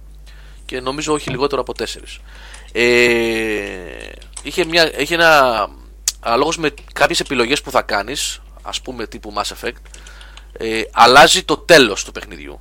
Και έχει, από ό,τι κατάλαβα έχει αρκετές διαφορετικές παραλλαγές στο αν πού θα καταλήξει ο χαρακτήρας ο οποίος προσπαθείς να σώσεις στην ιστορία το που θα καταλήξει είναι πολύ συγκεκριμένο δηλαδή προσέξτε δεν θέλω να δώσω spoiler αλλά όταν μιλάμε για βασανιστήρια, κθούλου, επιρροές, γκίγκερ κτλ μιλάμε πάντα για πολύ άσχημα πράγματα ε, και αναλόγως με το τι θα κάνεις σε κάποια κομβικά σημεία της ιστορίας ε, εξαρτάται και το, το τέλος έτσι. οπότε μπορείς να το παίξεις και δεύτερη και τρίτη φορά αυτό ε, να το ο Θάνος εδώ πέρα που πεις τρολάρει και λέει 5 ώρες και τσιμπημένη τιμή το 12 λέει εδώ το order για 7 θέλει 60 Οκ, εντάξει Point taken, Θάνο. Λοιπόν, αυτά με το Tormentum. Ήθελα να το μοιραστώ μαζί σας γιατί είχα πολύ καιρό να κάτσω να ασχοληθώ. Το καταλάβαμε καλή ότι ήσουν συγκινημένος όλη αυτή την ώρα. μα ήμουνα, μα ήμουνα Το- το νιώθω, πιάσαμε. νιώθω κάτι. Μιλ- μιλάς ένα- 45 λεπτά για ένα παιχνίδι 4 ωρών. Λέω 4 Πρόσεξε. 5 γιατί έχει κάποια. Αυτό πήγα να πω. αντανακλαστικά Ότι Σπουριασμένα. θα φτάσω να μιλάω πιο πολύ από όσο χρειάστηκε να παίξω. για το παιχνίδι αυτό. Καταλάβαμε πόσο πολύ συγκινήθηκες. Λοιπόν, μπράβο. Λοιπόν, εγώ το εντάξει, το δικό μου κομμάτι, το δικό μου χρέος το έκανα τώρα απέναντι στην κοινότητα του Game Over. Εσείς; Σωστός. Θέλετε να μιλήσουμε Να για πούμε- Mass Effect; Εσύ κλείσε. κλείσε... Να το ο άλλος. Νωρίς νωρίς ήρθες εσύ για μα Effect να μιλήσεις. Καλά, ο, ο, ο Άγης με έχει πρίξει μέχρι τώρα. Κατάφερε και είδε μέσα σε δύο εβδομάδες όλο το community, έτσι. Άγγι αγαπάω, ρε. Ναι. Είσαι Θεός. Από την έκτη λέει δεν έχω δει ακόμα τίποτα. Ούτε μισάγει γιατί δεν γυρίστηκε. Δεν ακόμα. γυρίστηκε, ρε. Δεν υπάρχει. Υπάρχει έκτη σεζόν. Κάτι web δεν ήταν, λέγανε θα βγάλουν. Όχι, όχι, θα γυριστεί, αλλά ε, κάτσε να δεις ποιος το αγόρασε. Από Amazon. Από Amazon. Νομίζω από Amazon. Μπορεί να κάνω λάθος. Λοιπόν, για το Valiant Hearts που λέτε, ε, τρέχτε, κατεβάστε. Εγώ προσωπικά δεν το έχω παίξει, τώρα το έχω βάλει. Τώρα δεν κατεβαίνει. που Εντάξει, μιλάμε. δωρεάν είναι, παιδιά. Δωρεάν είναι, τρέξτε Ωραία. γιατί ε, όποιος το έχει παίξει λέει ότι είναι πολύ καλή περίπτωση. Και έχει και το. στο PS4 και το Valiant Hearts και το Oddworld, έτσι. Α, Yahoo, Yahoo, μπράβο ρε παιδιά, ναι. έτσι. Κάτσε, Έχει έχει. Ωραία ε, πράγματα στο PS Plus έχουμε PS από Plus σήμερα. είχε ωραία πράγματα. Ναι, είναι ο ροζ μήνας. Ωραίος μήνα. Και Το- το live είχε ωραία πράγματα. Ε, το, λε- το τέτοιο. Rayman. Είχε το Rayman LED, το Origins. Α, βέβαια, το βάλα και κατέβηκε αυτό. Ναι, Και είχε ναι. Στο Tomb One, Raider. έτσι. Αυτό. Tomb Raider για 360 και 15 Μάρτη τι έχει, δεν θυμάμαι. Πάλι κάτι ενδιαφέρον έχει. Λοιπόν, ε, απάντηση στον ανώνυμο 2046. Ori and the Blind Forest, βεβαίως, θα δούμε review σύντομα. Έχει φύγει ήδη προς το παιδί που θα το κάνει. Ε, Σήμερα το παραλάβαμε, για να ξέρετε. Σήμερα το παραλάβαμε. Αυτό φαίνεται πολύ όμορφο. Αυτό ναι, το- ναι, και αυτό πιστεύω. πολύ δυνατό. Επίσης, review πολύ σύντομα περιμένουμε, δεν έχουμε λάβει κωδικό. Περιμένουμε κωδικό για το White Knight, έτσι. Το οποίο και αυτό έχει δημιουργήσει λίγο έτσι βαβούρα. Είναι εκείνο εκεί το noir thriller που κυκλοφόρησε την προηγούμενη εβδομάδα. Ναι. Το χώρο ναι. Σε PC και Ναι. σε. τα- Μμ. PS4 PC, νομίζω. Α, δίκιο ναι. έχει ο Death Razer. Bioshock Infinite δίνει στο Xbox. Bioshock. Α, ωραίο, πω, ωραίος μήνας αυτός, παιδιά. Ναι, για τα- ναι, Ναι, ναι, ναι, δύο παιχνιδάκια, μια Δεν χαρά. ξύπνησαν λίγο. Και Tomb Raider δεν έδινε. Ναι, ναι. Δύο. Tomb Raider και Bioshock. Πολύ ωραία Γιάννης παιχνίδια. α, Χαΐνης ή Ξένης ή όπως το θέλεις το γκρίκλι σου. Το Oddworld, ναι, βεβαίως και αξίζει. Να διαβάσει το review. Αυτό που έκανες εσύ review, έτσι. Α, αυτό που έκανα εγώ review. Σιγά μην προμόταρα τα δικά σου το review. Τον άλλον θα λέει. Όχι, Το- ρε, για ποιο Oddworld λέει, το, ναι, ναι, το ναι, καινούριο. ναι, το, το, το remake του Apes Odyssey. Το Abyss Odyssey, ναι. Ναι. Ε, Abyss. Σάβα, μιας και είσαι ο, ο κλειδοκράτορας του Skype, βάλε και τον Γιάννη τον Τσιτσέλη μέσα που είναι και αυτός έτοιμος. Δεν μου έστειλε τίποτα. Ε, μου έχεις στείλει εμένα. Δεν έχει Α. πείσμα καλό. Αν μπει ο Τσιτσέλη, θα βγω εγώ, δεν τον θέλω. Γιατί έχετε, Γιάννης, κα- ε; έχετε κάποια βεντετά; Ποιος Γιάννης; Ποιος Τι είναι, έκανε; ποιος είναι ο Τσιτσέλης που θέλει να μπει στην εκπομπή; Ποιος τσέλης. Ποιος είναι αυτός. Λοιπόν, και για όσους μπήκαν πιο μετά και δεν έχουν ακούσει την εκπομπή από την αρχή, ακούτε μπόλικους μπόλικους σήμερα και είναι εκτός από μένα, τον, τον χαρούμενο που έπαιξε επιτέλους PC Game. λοιπόν, Σάβα Καζατζίδης, Αποστόλης Δρέζος, Δημήτρης Δημητριάδης, ε, Νίκος Πλωμαριτέλης που παίζει Mass Effect και Γιάννης Τσιτσέλης. Ένας Γιάννης, ξέρετε που. ε, δεν το θυμάμαι πολύ Γιάννης. καλά, αλλά είναι ένας Με το Γιάννης. VDSL. Καλησπέρα. Γεια σου, Γιάννη, τι κάνει. Καλά, βλέπω πολύ είμαστε σήμερα. Ε. Ζωή να έχουμε. αυτά. Ζωή να έχουμε. Ε, Ζωή να έχουμε. Εντάξει. Ο Νίκος να μην ήταν μέσα. μόνο. Γιατί, τι έχετε εσείς οι δύο, έχετε κάποια έπαιξε, κόντρα; ρε Τι, φίλε; τι, Ε, βεντέτα, έχουμε ανοίξει βεντέτα. Ρε, εντάξει. τι, για να μάθω, τι βεντέτα. Ε, μετά, μετά θα τα Με πούμε. το για να- Θάνο Λιβαδίτη. Με το Θάνο, Λιβα... Θάνο Λιβαδίτη. Εγώ την, την, την, την, ποια ήταν η έκτη εντολή, η δέκατη εντολή. Ποιο ήταν με τον Λιβα- Λιβαδίτη. Η βεντέτα, ρε παιδιά. Σειρά. Πω, πω. ε, δεν είχε μια, μια σειρά με το. Ε, Α, πώς, έκ- πώς ήταν αρχαιοκάπηλη. ηθοποιός αυτός, Η αυτός δεν μπορούσε να αρχαιοκάπηλη, αλλάξει το πώς το λέγανε. πρόσωπό του. Η αρχαιοκάπηλη. Την έκφραση του προσώπου του. Ξύ- Ξύλινος Η τελείως. αρχαιοκάπηλη, να το ο Λέο Κάρτο, είναι δικό είναι. ε, Όλη, όλη η γερουσία μαζεύτηκε στο webcast. Εντάξει, όχι. Ποιο; Αρχαιοκάπηλη, ρε φίλε. Αρχαιοκάπηλη. Δεν θυμάσαι που ήταν αστυνομικός. Ε, φίλε, δεν το θυμάμαι. Την έκτη, έκτη εντολή, παιδιά, ήταν. Για... Α, Τάσο Λιβαδίτη, Θάνο Λιβαδίτη, ρε παιδιά. Θάνο, Θάνο Λιβαδίτη. Θάνος Ο λέγονταν. ένας είναι ποιητής. Θα- Ο Θάνος, ένας αυτό είναι με την ποιητής, ελιά, ρε ναι. παιδιά. Μην μπερδεύουμε Άστο με, τον ναι. ποιητή με τον ηθοποιό. Για τον ηθοποιό λέμε εμείς τώρα. Ναι. Θάνος Λιβαδίτης. ναι, ναι, ναι. Και τη Βεντέτα, ναι, ναι, και τη Βεντέτα. Ωραία, η τίλα σειρές. Έτσι. Και Ο- με μουσική μέσα αυτό. Ο Τάσος Αρμονιάκι από Λιβαδίτης, πίσω, συνθεσάιζεράκι. Λοιπόν, ακούς, είναι μέμες στο ίντερνετ. Όποτε Έλα. ποστάρει κάποιος ένα βαρύγδου, μια βαρύγδουπη μπουρδα, ξέρω εγώ. ναι. Ναι. Υπογράφει από κάτω Τάσος Λιβαδίτης. Τι τι να- Α, είναι. Α, Να το, το λέει. Έχουν γεμίσει τα, το, α, έχει γεμίσει το facebook με στιχάκια του. ε. Α, τέτοιος. Α, μάλιστα, μάλιστα. Λοιπόν, θα Έλα, πείτε να για games κουζάρετε γιατί. φάτσα. Πείτε για games γιατί εγώ έχω κι άλλα να πω. Ε. Να μην σας πάρω τα μικρόφωνα τώρα και Σχετικά με τι εννοείς. μονοπολίσω. Ε, Ε, Δεν θα πούμε για το Λιβαδίτη, δηλαδή. πείτε ό,τι θέλετε. ε, το, το gaming Σαββατοκύριακο μου περιορίστηκε στο Tormentum, ρε παιδιά. Εντάξει, είπαμε, μην το παρακάνουμε κιόλας. Ε, μετά έχω, έχω να πω για δύο ταινίες που είδα. Πάρα πολύ ωραίες. Ε, όχι, ρε φίλε, κάτσε Πριν περίμενε. πεις για τις ταινίες. Για, για λέγε Γιώργο, για λέγε έτσι. Να πιάσουμε κουβέντα για τις ταινίες. Όχι, Μου μην αρέσει το, το Σάββα, όχι για κανένα Πρώτα απ' λόγο. όλα καταλάβατε ότι α, κάποιοι έπιασαν στα χέρια τους επιτέλους το, το demo του Final Fantasy. Έτσι. Ναι, Το ναι, που ναι. θα Υπάρχει. Γι' αυτό α ας αφήσουμε τις ταινίες για πιο μετά. Πάμε για παιχνίδια Ναι. πρώτα. Ναι, ναι. Ναι. Εγώ είμαι στο αντίστοιχο άκρο με τον Γιώργο. Έπαιζα Dragon Ball Xenoverse το Σαββατοκύριακο. Α, έχεις και τον Τουμπουζού εσύ, ε. Α, βασικά δεν είναι Τουμπουζού, λάθος το λέω. Είναι ε, Dragon Ball μόνο, δεν είναι Zent. Ε, κοίταξε, πάλι στο Z βασίζεται. Εντάξει. Α, ναι. Είναι περίπου. Ναι, ναι, ναι. Ε, η ιστορία, ας πούμε, και οι αποστολές είναι παιχτικά στα ίδια μονοπάτια έτσι, με τα υπόλοιπα της σειράς. Βέβαια έχει μια, μια καλή ιδέα έτσι, για να αλλάξει. Ένα what if, ας πούμε, μοτίβο. Αλλά αυτά εντάξει, θα τα πούμε και πολύ σύντομα, ας πούμε, στο review. Όπως όπως κατάλαβες τώρα, ο Σάβα θα σκέφτεται. Καλύτερα να μιλούσαμε για ταινίες. όχι, ρε φίλε. Εγώ, αρχ- όταν λέτε για τέτοια, αρχίζω και λέω κάποια τραγούδια στο μυαλό μου. Θυμάμαι στίχο. Ξέρεις τι θυμάμαι, πες όποτε, κάτι. όποτε μιλάμε για τέτοια, φαντάζομαι τον Σάβα ε, να κάνει σαν τον Jim Carrey στον ηλίθιο και πανηλίθιο που βάζε ε, τα, αυτιά, τα χέρια στα αυτιά και κάνει λα λα λα λα λα λα λα. Το θυμάστε; Ω, Εγώ ξεκίνησα τώρα το Flight of the Icarus στο, στο, στο κεφάλι μου. Το έπιασα τα Πάρα πολύ. Έτσι, Εξαιρετικό. το, το, το σιγομουρμουρίζω τώρα. Για συνεχίστε.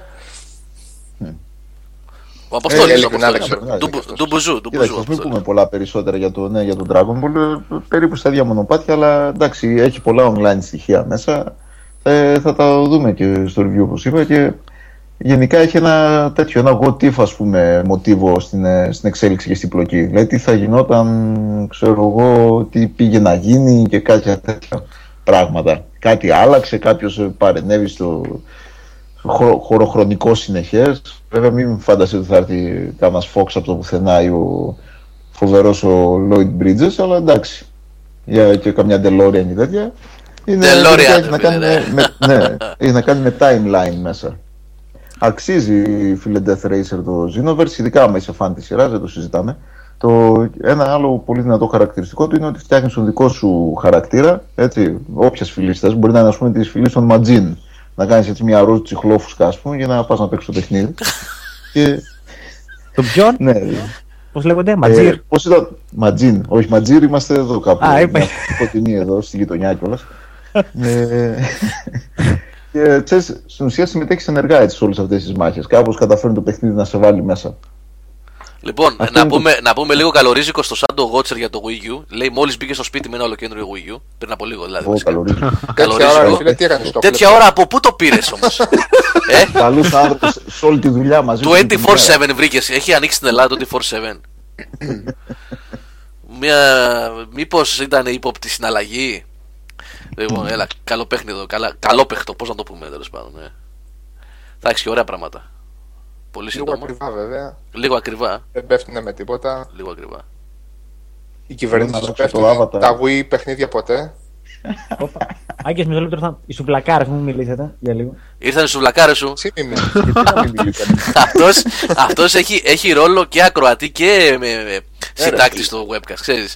Και τρώει όπως τα παιδιά που ακούνε. Θα, Παιδιά, θα, το- πάει να, θα πάει να κάνει κανένα μπάνιο σε λίγο. Με το μικρόφωνο. λοιπόν, Αποστολή, Το όπως φθηνότερο κατάλαβες... Wii U παιχνίδι που έχω βρει από αυτά που με ενδιαφέρουν τα έχω βρει Ελλάδα. Δηλαδή, ε, που μάλλον ξέρω εγώ τι να πω, τους έχουν μείνει σε ράφια και τα ρίχνουν λίγο. Ε, γενικά κατέβατα είναι ρε. Εγώ την Παρασκευή που ήμουνα σε κατάστημα μεγάλο, εδώ, ε, που έχει πάρα πολύ game μέσα. Δηλαδή θέλω να πω ότι κάνει, πώς το να το πω, κυκλοφορεί το video game μέσα αυτό το κατάστημα. Δεν μιλάμε για κατάστημα που έχει 5 games και τα έχει 80 ευρώ 10 χρόνια. Ε, βρήκα ας πούμε το Assassin's Creed Unity και ήθελα να σε πάρω τηλέφωνο ρε Σάβα για να μου πεις αν αξίζει να το αγοράσω ή έχεις αυτά τα λεφτά. Στο Από PS4, Ναι, PS4. εντάξει δεν έχει σημασία να πούμε το κατάστημα. Ναι. Ε, στο Σα- PS4, 40 ευρώ. ναι, 40 ευρώ. ναι, ναι, Ναι. 39, 39 ευρώ. Ρε Γιώργο, απ' την άλλη, κατά καιρούς, τώρα τελευταία με τις εκπτώσεις και με αυτά το έχουν δώσει και πολύ φθηνότερα, ρε φίλε. Δηλαδή, Ναι. ε, έχει κυκλοφορήσει σε κωδικό από, τα, από μαγαζιά που δίνουν κωδικούς online, που είναι φερέγγια, με 16 ευρώ. Τώρα ξέρω εγώ, 40 Οκ, ευρώ. αυτό σκέφτηκα και εγώ και δεν το πήρα εκείνη την ώρα. Λέω μήπως Ναι. είναι πουθενά πιο φθηνό. Άσε που εγώ το βλέπω πολύ, πολύ, πολύ σύντομα σε μεγάλο discount αυτό. Online δηλαδή. Μάλιστα. Ναι, αυτός ήταν ο γάτος σίγουρα. Ο γάτος είναι που κοιτάει τα σουβλάκια τώρα. Το πιάσα αμέσως, ναι. Και του λέει δεν θα φας, μην κοιτάς.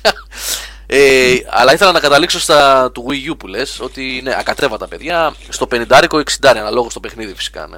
Ναι. Ακατέβατα. Κοίτα, δεν είναι και πολλά.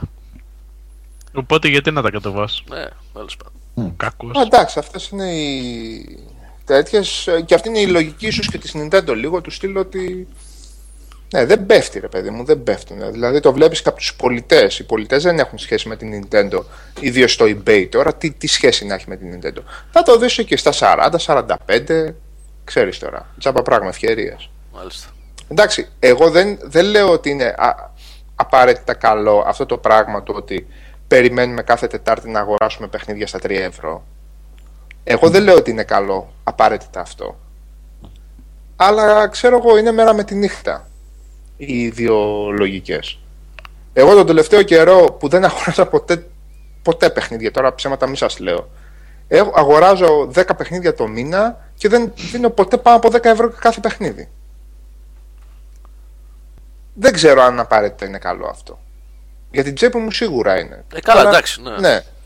Οκ, δεν θα διαμορφώσω εγώ. Εντάξει, τη εγώ, και εγώ διαδικασία. δυσκολεύομαι, παιδιά, πάρα πολύ. Δηλαδή, να πάω να δώσω 70 ευρώ για ένα παιχνίδι.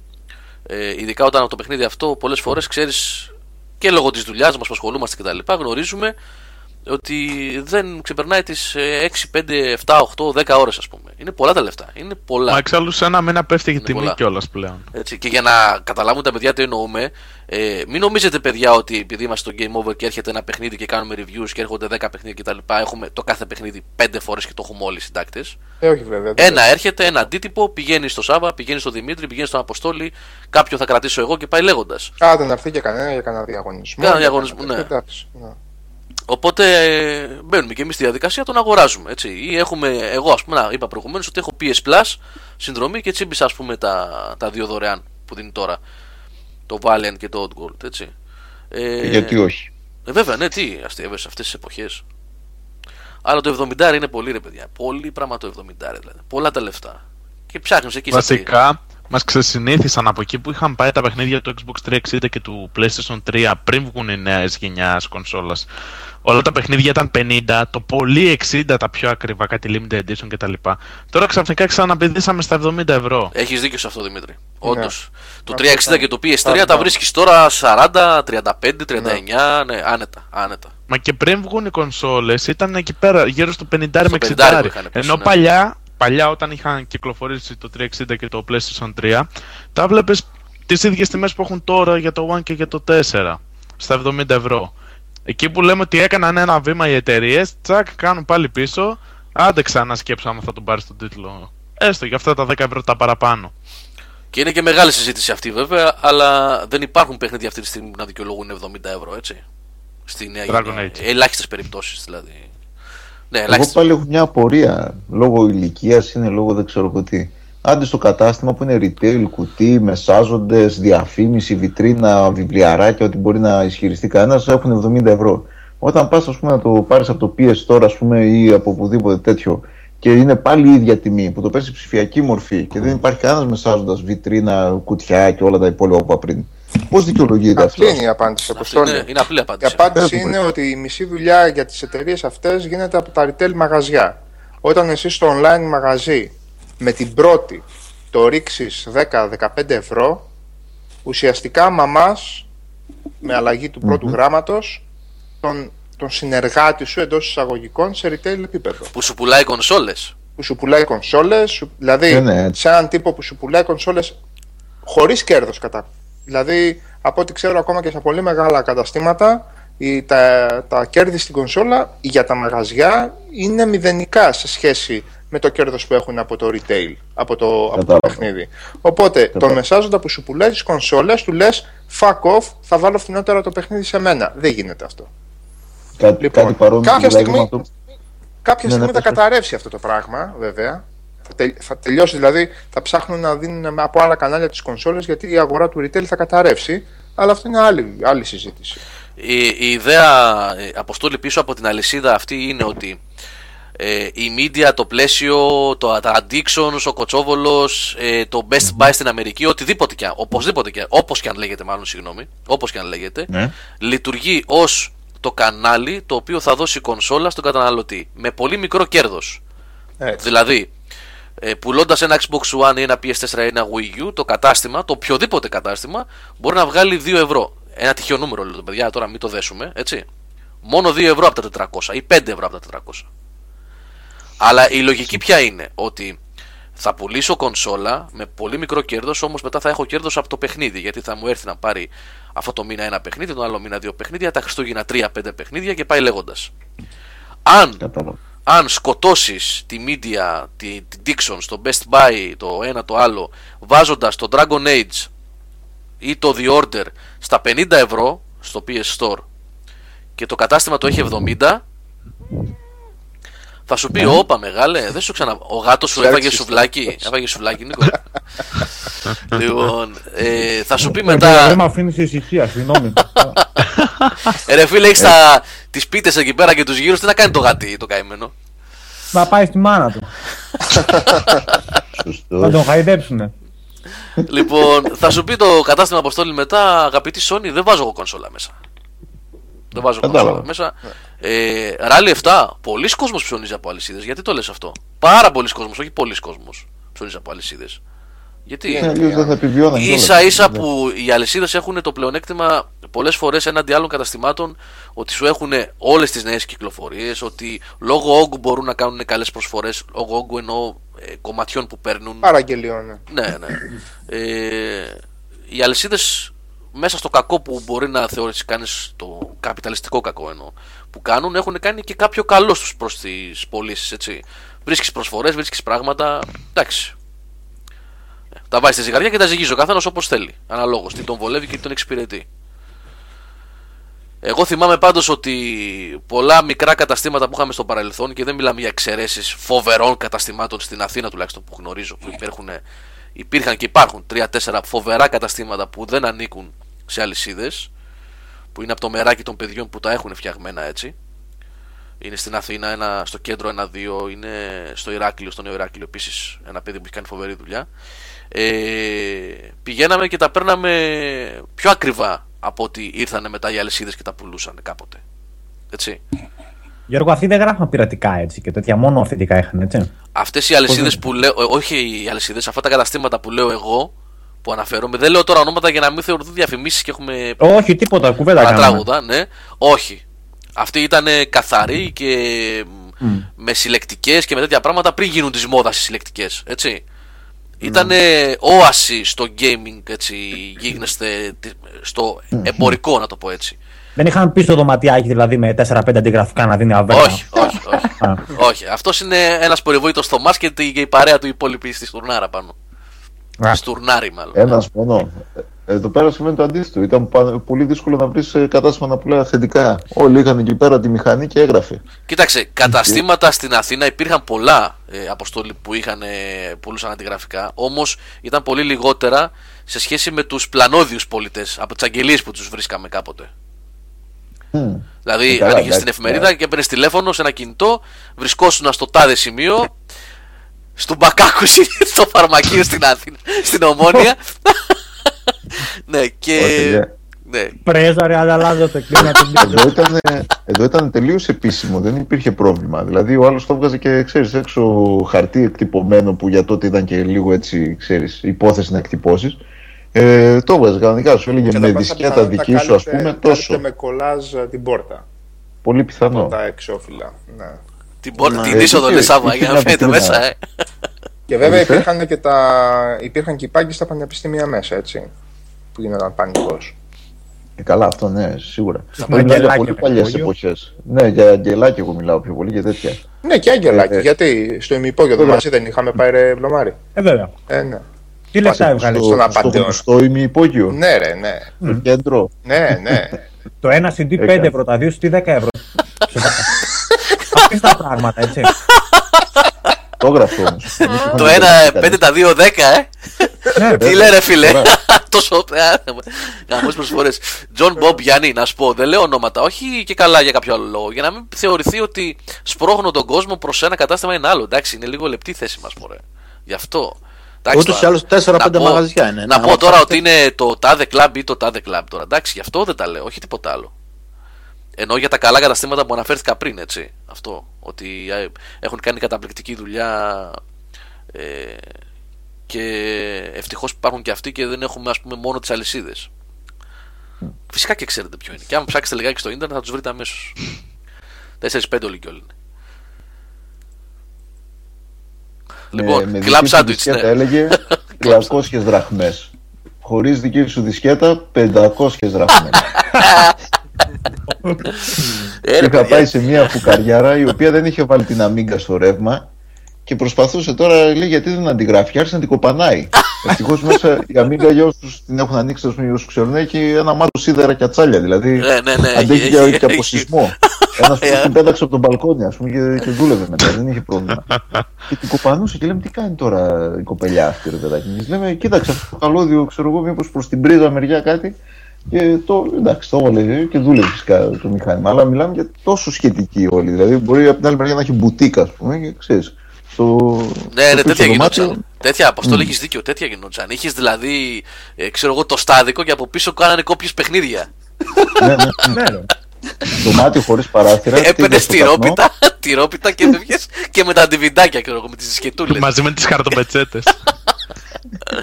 Ω, φίλε, τι σκηνικά ήταν αυτά. Εκεί στο Πολυτεχνείο πάνω τι γινόταν, ναι, στη Silicon Valley της Αθήνας. τι γινόταν καπνό. εκεί. Βάλει. Ωραίος είναι το Πολυτεχνείο, έτσι. Ε, τι είπες, Νικό. Ωραίο θα το κάνω το Πολυτεχνείο με αγκραφίτι. Δεν το πήρε κανένα πρέφ αυτό, ρε, από αυτά που μένετε εκεί πέρα. Ε, δεν μένουμε απέναντι. Είμαστε λίγο μακριά, ξέρεις. Ε. Καλά.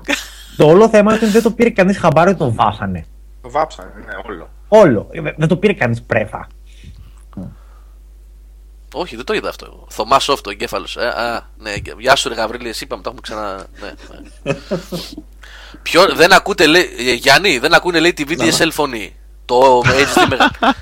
Για. Α, όχι φωνή. Εδώ είναι, εδώ είναι. Εδώ είναι. Να, γι- Γι' αυτό που λέγατε πριν, αυτός τους έκανε μεγάλη ζημιά κάτι παιχνίδια στυλ φαντασμαγόρια που ήταν 6-7 6-7 δισκάκια και πήγαινες και το ζητούσες και σου λέει Πάντε πάρ το αυθεντικό, λέει δεν το έχω. Δεν το έχω. Ναι, είναι πιο αγόρασα. ακριβό το να Ε, ναι, δεν γράψεις συμφέρε, από δεν το- συμφέρε, το ναι. παιχνίδι, ρε φίλε. Ναι. Γιάννη, λέει ο Θάνος πότε θα ξεκινήσει να βάζει φωτογραφίες στο chat; Γιατί θέλει να πάει τουαλέτα. Στο τέλος, στο Στο τέλος, τέλος. στο τέλος. Στο τέλος. Έχουμε Όχι, ακόμα ώρα. παρά. παιδιά. Είναι νωρίς ακόμα. Δεν σε λίγο. Νωρίς να κάνω. Να μπουν όλοι μαζί στο chat. Παιδιά, άμα είναι για φωτογραφίες, να μας δώσει καμιά φωτογραφία από τα πιτόγυρα. Είναι, έχει περάσει λίγο η ώρα, κόβει λόρδα κτλ. Παιδιά, ναι, και εγώ πεινάω. Να μας δώσει ο Νίκος φωτογραφίες στα πιτόγυρα. Ε, Πίτα κλαπ πήρε. Πίτα κλαμπ. Πίτα. Α, ε, φιλαράκι, τι είναι αυτά τα, τα χυψτερό τέτοια που τρως; Ε, ναι, κινήθηκα λίγο trendy τώρα. Έλα τώρα, ή θα φας με το λάδι ή δεν θα φας τώρα. Τι είναι αυτό; Τι να πάμε το λάδι, έχει άτονο μαγιονέζα πάνω. Γύρω με μαγιονέζα τρώω. Ω, Καταλαμβάνεσαι τι πράγμα κάνω στον οργανισμό μου. Γιατί το χάλασες το Βόμβα φαγητό έτσι; χολυστερίνης. Υγεία πάνω απ' όλα. Όχι πίτα του παππού, πίτα μάκης. Τι πίτα του παππού; Έκλεισε η πίτα του παππού εδώ. Για- Α, επίτα του παππού είχε απλωθεί παντού. Ναι, βέβαια. Ναι, και εμείς, και εμείς είχαμε εδώ πάνω, αλλά κλείσανε, ναι. Δεν ήταν άσχημα, αλλά εντάξει, καλά. Δεν είναι. Πίτα του παππού, παιδιά, microwave full, έτσι. Μμμ. Full Ωραία, microwave. βέβαια. Ε, καλά, ναι. Φρέσκα της ώρας από το φούρνο μικροκυμάτων. Τώρα θα θεωρηθεί ότι κάνω δυσφήμιση, αλλά και εγώ έχω πάρει πολλές φορές από εκεί, αλλά πολύ microwave. Εντάξει. Οκ. Καλό μπέργκερ είχε. Ναι. Και αυτό microwave όμως ήταν.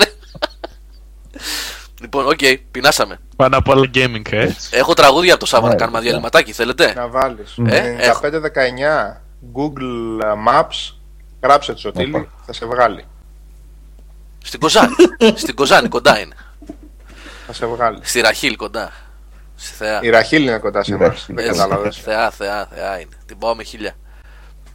Ανέκαθεν την πήγαινα έτσι για να μην παρεξηγηθούμε. Και πριν η- πάει εκεί που είναι τώρα. Για να μην παρεξηγηθούμε. Λοιπόν, τραγούδια και γυρίζουμε σε δύο λεπτάκια. Άντε καλά.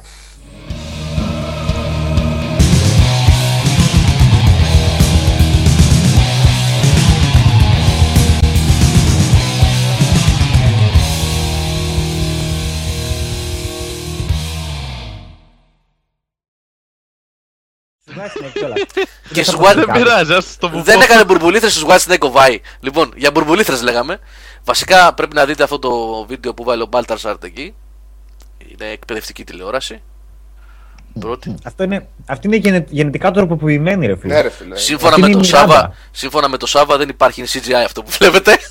δεν, είναι, Ε, ναι. δεν μπορεί να είναι αληθινό. Εικονική πραγματικότητα. Είναι. Ε, αυτά. Μετά από αυτό δεν έχουμε να πούμε τίποτα άλλο. Τι ακούσαμε ρε Σάβα, για πες τα παιδιά. Ακούσαμε ένα gothic dream pop που είπε ένα παλικάρι του Savior Machine, το Carnival of Souls, μια διασκευή των Skycland σε ένα κομμάτι των uh, Ten Paul Tudor που ήταν και το μοναδικό κομμάτι που είχαν βγάλει της προκοπής το Souls of a Thousand Men και εννοείται Low V Machine από Wasp. Ευχαριστώ που μας παρακολουθήσατε. Ναι, σαν να παρουσιάζει κουλτουριάρικο σινεμάτα, ρε φίλε. για heavy metal Θέλω μιλάς. να κάνω, Αυτός ρε μαλάκα, να- στη- να στη- ρεθώ Δείξε στο λίγο τέλος. ενθουσιασμό. Στην Να ΕΡΤ ρεθώ παλιά. Στο τέλος, τι να κάνω. Σας αφήνω να μιλήσετε, άντε. Τι θες μωρέ τώρα; Πες εσύ για κανένα Τι θες λέει.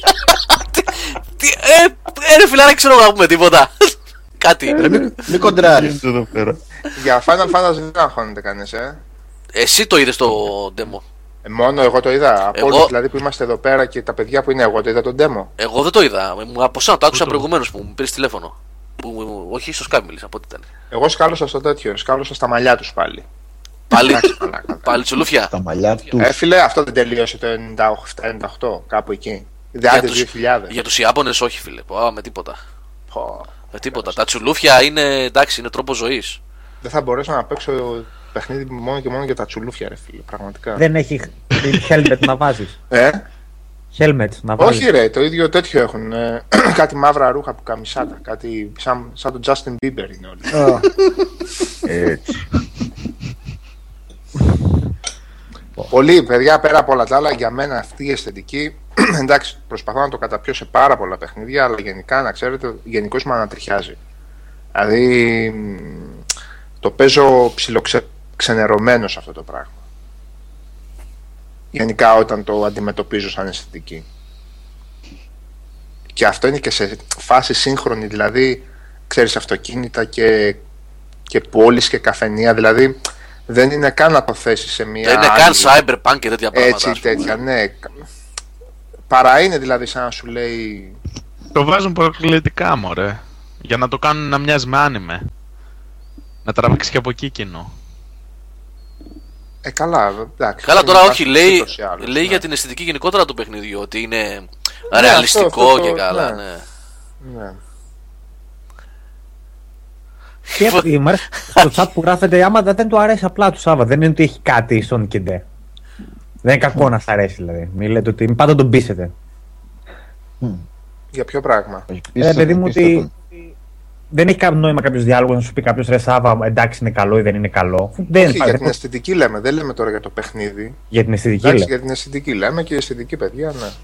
Εντάξει. Εντάξει, γενικώς υπάρχει μια παρεξήγηση με το όταν λες ότι κάτι, ένα πράγμα ως αισθητική, ως, ως προσέγγιση δεν σου αρέσει. Δηλαδή δεν σημαίνει ότι εκείνη την ώρα χαρακτηρίζεις όλους όσους τους αρέσει ηλίθιους. Έτσι, μπράβο, αυτό ακριβώς. Λοιπόν, αυτό είναι μία από τις τεράστιες παρεξηγήσεις του ίντερνετ, η οποία με έχει χώσει σε άπειρες αψημαχίες κατά καιρούς. Ίσως ήταν και ο τρόπος, ρε παιδί μου, που το έλεγα. Δεν ξέρω. Ε, Μπορεί. Λοιπόν, αλλά το, να- το να λες ότι απορρίπτεις κάτι, το, ότι το βρίσκεις ξένο προς τα δικά σου, ρε παιδί μου, τα δικά σου γούστα. Δεν σημαίνει ότι όλοι οι υπόλοιποι είναι βλάκες και ηλίθιοι. Οκ. Το ότι εγώ, δηλαδή, είναι βέβαια το πώς το τέτοιο. Δηλαδή, εγώ θα μπορούσα να, να πω ότι όταν ακούω μπουζουκοτέτοια σύγχρονα, λιποθυμάω, παθαίνω αναφυλακτικό σοκ. Δεν βγάζω ζώα όλους τους υπόλοιπους που τους αρέσουν. Αλλά δυστυχώς στο ίντερνετ, στο οποίο δεν υπάρχει άμεση επαφή για να διεξαχθεί μια συζήτηση, τα ευκόλως εννοούμενα παραλείπονται και όλοι εννοούν αυτά τα ευκόλως εννοούμενα. Και ξαφνικά έχεις γίνει ένας τύπος που απλά βρίζει όλους τους υπόλοιπους. Καταλαβέ. Εντάξει, αιώνιο πρόβλημα, αλλά δεν έχω βαρεθεί να, να απολογούμε γι' αυτό. Οπότε πλέον τα λέω ξεκάθαρα ότι βλέπω αυτή την αισθητική και τα τσουλούφια και το βρίσκω απολύτως αντιτουριστικό και δεκαβλέ. Τώρα τι να λέμε. Εντάξει. Αντιτουριστικό. Αντιτουριστικό και Εγώ δεκα- πάλι- Ναι. Εγώ πάλι πιστεύω το ότι πάλι το hype κάνει όλη τη δουλειά. Περιμένουν όλοι ένα παιχνίδι το οποίο έχουν δει ελάχιστα και πιστεύουν ότι θα είναι το παιχνίδι του αιώνα. Καλά, αυτό συνέβη ακριβώς και με το 13, έτσι. Ναι. Με όλα. ναι. Αυτό σημαίνει και με το 13. Απλά θέλω πολύ να βλέπω αυτές τις φάτσες που περιμένουν τα παιδιά που περιμένουν ένα παιχνίδι όπως λένε οι ίδιοι ότι δεν θα υπάρχει είναι που θα σου κάνει να πιστεύεις ότι αξίζει κάθε ευρώ που ξόδεψε για τη νέα γενιά όταν θα το παίζουν αυτό το παιχνίδι και θα συνειδητοποιούν ότι είναι κάτι σε στυλ order ή κάτι σε στυλ ε, Watch Dogs που περίμεναν, περίμεναν, περίμεναν πράγματα και στο τέλος πήραν ένα καλό προϊόν το οποίο κατατάσσεται κακό λόγω του hype. Ναι, αυτό είναι το βασικό πρόβλημα του Hype Δημήτρη, το ότι ξαφνικά μετατρέπει σε φόλα, κακό, μα, μάπα κτλ. Κάτι το οποίο μπορεί άνετα να θεωρηθεί και αξιοπρεπές. Και ούτε το αξιοπρεπές πλέον είναι κάτι το οποίο απορρίπτεις. Το αγκαλιάζεις το αξιοπρεπές. Αλλά επειδή έχει φάει το hype του αιώνα, το αξιοπρεπές γίνεται μάπα. Και Και τελικά έτσι έχουν ξεχνάμε χάσει και πολλοί τα... τίτλοι. Ναι, πάρα πολλοί το, το, έχουν, το έχουν πάθει αυτό. Αυτό και που βέβαια γίνεται- εκεί... Έλα, ποιος; Ναι, εγώ πήγα να πω ότι γίνεται με οποιοδήποτε ας πούμε, πράγμα προσπαθείς να κάνεις oversell που λένε ας πούμε, και οι Έτσι. φίλοι μας οι τέτοιοι. Έτσι. Έτσι, δηλαδή, ας πούμε, πας βλέπεις μια ταινία. Ξέρω εγώ, όταν ο άλλος δεν την έχει δει και τον προετοιμάζει να δει κάτι πάρα πολύ καλό, ξέρω εγώ, ανεπανάληπτο κτλ. Το πιο πιθανό είναι να απογοητευτεί όταν τελικά θα πάει να τη δει. Γιατί έχεις ανεβάσει τις προσδοκίες του. Ε, το σημαντικότερο σε όλα είναι να κρατάς ας πούμε, τις προσδοκίες όσο το δυνατόν ας πούμε, χαμηλότερα ή σε, τέλος πάντων σε normal επίπεδα για να μπορείς να το κρίνεις μετά αντικειμενικά όταν αυτό θα έρθει ας πούμε, Ναι, ναι. η στιγμή να, να έρθεις σε επαφή μαζί του. Εγώ αυτό που δεν μπορώ να καταλάβω ρε παιδιά για το Final Fantasy 15 δεν έχω δει ακόμα τον demo που λέτε τώρα. Εκτός από κάτι πε- πιο μερικές ε, μέρες, εβδομάδες πριν που είχαν βγει κάποια βιντεάκια από Ιαπωνία. Δεν μπορώ να καταλάβω ποιος σήμερα, ε, είτε είναι μεγάλος σε ηλικία είτε είναι νεότερος, χαϊπάρεται, τέλος πάντων αυτή την έκφραση, από οποιοδήποτε παιχνίδι της Square Enix έρχεται από την Ιαπωνία. Άντε, ντε. Δεν μπορώ να καταλάβω βάσει ποιας λογικής και ποιου πρώτερου έτσι ε, βίου, Έντιμου τη- βίου. έντιμου βίου της εταιρείας τα τελευταία ας πούμε 6-7 χρόνια, 8. Δεν καταλαβαίνω. Ε, μήπως δεν καταλάβαμε τι έγινε με το Final Fantasy με την τριλογία του, του 13, δεν είδαμε τι έγινε. Δηλαδή, να πω ότι ήμασταν στο 98, ε, το 99 που χτύπαγε το ένα μετά το άλλο, είχε, είχε μια δεκαετία πίσω της που μας έριχνε στο κεφάλι το ένα, καλ- μια παιχνιδάρα μετά την άλλη ας πούμε. Αλλά λέγανε ναι, υπάρχει λόγος, η εταιρεία έχει ένα ιστορικό και ό,τι βγάζει το ένα μετά το άλλο είναι αστέρι. Είτε είναι το Chrono Trigger, είτε είναι το Chrono Cross, είτε είναι το Final Fantasy 6, είτε το 7, είτε το 9, είτε το 8. Τώρα τι γίνεται, δεν καταλαβαίνω τι ακριβώς περιμένουμε από αυτούς. Και για ποιο λόγο να χαϊπάρουμε το 15. Το 14 το είδατε τι είχε γίνει, τουλάχιστον στην πρώτη του έκδοση, το θυμάστε; Το MMO λέω. Που χρειάστηκε να, βγει ένα, να γίνει που πήγε απατό. στην πρώτη, για πρώτη φορά στην ιστορία των video games που θυμάμαι εγώ τουλάχιστον, να με διορθώσει θα κάνω λάθος, έγινε relaunch εξ ολοκλήρου ενός παιχνιδιού. Ξαναβγήκε ως νέο παιχνίδι γιατί είχε πάει άπατο στην αρχή. Εντάξει, μόνο το All Poets Bulletin πήγε να το κάνει αυτό το πράγμα, αλλά εντάξει, δεν είχε κανένα όνομα σαν αυτό του. Ναι. Final Λοιπόν, Fantasy. με το 13 τα ξεχάσατε. Με τα spin-offs τα διάφορα που βγήκανε σε κονσόλες Nintendo κλπ. Λέ- Δεν καταλαβαίνω τώρα. Για ποιο λόγο περιμένετε να έρθει ο, ο Μεσσίας με το 15. Έτσι. Δεν το Είναι αντιλαμβάνω. γιατί έχει ξεφύγει από τα συνηθισμένα νερά. Δείχνει κάτι διαφορετικό σαν παιχνίδι. Τι ακριβώς Γι' αυτό δείχνει; εγώ πιστεύω. Τι ακριβώς δείχνει; Δείχνει ένα Είναι πιο action, action. ένα action που το είδαμε το action κομμάτι. Εγώ προσωπικά δεν το έχω παίξει, αλλά είχαμε δει όμως στο 13-3, έτσι, στο Lightning ε, Returns. Δεν ήταν πιο action. Δεν ήταν ε, turn-based RPG όπως τα παλιά, όπως τα προηγούμενα, με το team κτλ. Σε αυτή τη λογική δεν είναι περίπου το 15, πάνω κάτω. Και τα ωραία γραφικά. Και να σας πω και κάτι ακόμα, ρε Που παιδιά. ξεχωρίζει από τα προηγούμενα. Συγγνώμη, όταν έχουν βγει κάποια παιχνίδια όπως πολύ σωστά με ποσά προηγουμένω που μιλούσαμε, σαν τα Xenoblade, τι ακριβώς πάει να κάνει τώρα η Square εδώ πέρα; Και όπως γράφουν και τα παιδιά εδώ στο chat για τα Monster Hunter, τα οποία έχουν ξεφύγει έτσι τα τελευταία χρόνια. Έχουν ξεφύγει. Βέβαια, άλλη σχολή, άλλο πράγμα, αλλά έχουν ανεβάσει τον πύχη. Δεν ξέρω. Ε, Devil Σωστό, Jim, σωστό. Devil Jim, εγώ μαζί σου συμφωνώ που λες ότι δεν υπάρχει πια Final Fantasy, το τελευταίο είναι το 10. Αλλά θα υπάρξουν πολλοί που θα πούνε τι είναι αυτά που λες, ρε. Τύπε, ας πούμε, απίθανε, ξέρω εγώ. Ρε φίλε, Εντάξει, απόψεις είναι αυτά. Ναι. Δεν ξέρω. Δεν ε, αντιλαμβάνομαι για ποιο λόγο πρέπει να υπάρχει hype για το Final Fantasy 15. Εγώ θα έλεγα ότι να κάτσουμε καλά έτσι ήσυχα και ωραία σε μια γωνίτσα να περιμένουμε και όταν βγει να το δούμε. Το Final Fantasy νομίζω έχει καεί σαν όνομα εδώ και πολύ καιρό. Εδώ και πολύ καιρό. Οποιοδήποτε τίτλος φτάσει στα 13-14 τίτλους έχει. Καλά, δεν είναι Έχει 13-14, παρακάνει. είναι 35. ε, Είναι βασικά. πολύ παραπάνω και Ναι. τα spin-off, ναι, οκ, αλλά. Και μόνο το ότι έχει τον, τίτ- τον αριθμό 13 δίπλα από τον τίτλο. Ε, κάτι λέει αυτό ρε παιδιά. Ακόμη και στις ταινίες τα ίδια λέμε. Όταν βλέπεις 3, 4, 5 νούμερο, ε, δεν περιμένεις να δεις κάτι καλό. Για το Zelda που λέει ο Ανόρα, βέβαια, Zelda έχουν βγει 4, 5, 6, πόσα είναι, δεν είναι και τόσο πολλά, ρε παιδιά. Βγαίνει ένα Zelda κάθε 2-3 χρόνια. Βγαίνει τώρα που βγήκαν μαζεμένα και τα remakes και αυτά. Τα remakes είναι οι προηγούμενοι τίτλοι, εντάξει, δεν μετράνε. Καλά, εντάξει. είναι τελείως, κάτι τελείως τελείως διαφορετικό το, το Zelda, παιδιά. Ναι, Ναι, είναι. κάτι, αντί- ναι. κάτι αντίστοιχο είναι και το Resident Evil που 15 περιμένουν τώρα ό- όλοι το 15 7. Zelda. ας πούμε. 15 Zelda. Εντάξει, είναι και τα Ναι. spin-offs, οκ. Ακριβώς με τι έχει έγκυα τώρα, ε, Γιάννη, περιμένουν το 7, εγώ δεν το καταλαβαίνω, να σου πω την αλήθεια. Ναι. Γιατί... Γιατί, που περίμενα το 6. γιατί ε, αν για το, ποιο λέτε; το Revelations είναι ένα δείγμα, ένα δείγμα γραφής, έχω να πω ότι το Revelations το πρώτο πήγαινε πάλι κοντά στο πνεύμα, κοντά στο πνεύμα. Τον Ναι, πρώτο ή- Resident ήταν, Evil. ήταν κοντά, ρε παιδί μου. Ναι, και σε πληροφορώ ότι το 2, τα δύο πρώτα επεισόδια που έχω παίξει, είναι. Καλά, χειρότερα δεν παίζει από το 6. Είναι Ναι, στο θε- πνεύμα του 6. Ναι. Προχωράς, πυροβολάς και τελειώνει η πίστα. Δηλαδή, ε, ε, δεν κάνεις κάτι άλλο. Απλά δεν είναι τόσο κακό όσο το 6. Εν τω μεταξύ από το 4 και μετά συνέχεια ε, προηγείται του παιχνιδιού έτσι, ένα marketing το οποίο επιστρέφουμε στις ρίζες, θα είναι το καλύτερο και κάθε φορά γίνεται όλο και χειρότερο το παιχνίδι, έτσι. Ναι, δηλαδή και, εννοείται αυτό. και, με, και με την προστορία αυτή από το 7 εγώ ας πούμε δεν περιμένω απολύτως τίποτα. Απολύτως τίποτα. Όποτε και αν έρθει. Ναι. Εν τω μεταξύ, ε, έχουμε ξεχάσει το ότι σε αυτό το τομέα στα Resident Evil έχουν πάψει πλέον να δίνουν καμία, συ- κάποια σημασία σοβαρή, δηλαδή οι ίδιοι δεν αντιμετωπίζουν σοβαρά το λολόρ, έτσι. Το οποίο έχει ξεφύγει από κάθε πιθανή, σαν κέικ που έχει φουσκώσει ρε παιδί μου και χύνεται Ναι, από, ναι. το, από τη φόρμα και καίγεται. Resident Evil, Σάβα. Ναι, για τα Resident Evil. Είναι πολύ δύσκολο μωρέ. Ήταν μπι-μουβιά έτσι κι αλλιώς. Πού να το πήγαιναν αυτό το πράγμα. Μια εταιρεία κακιά, ας πούμε, φτιάχνει ιούς. Βιολογικά όπλα.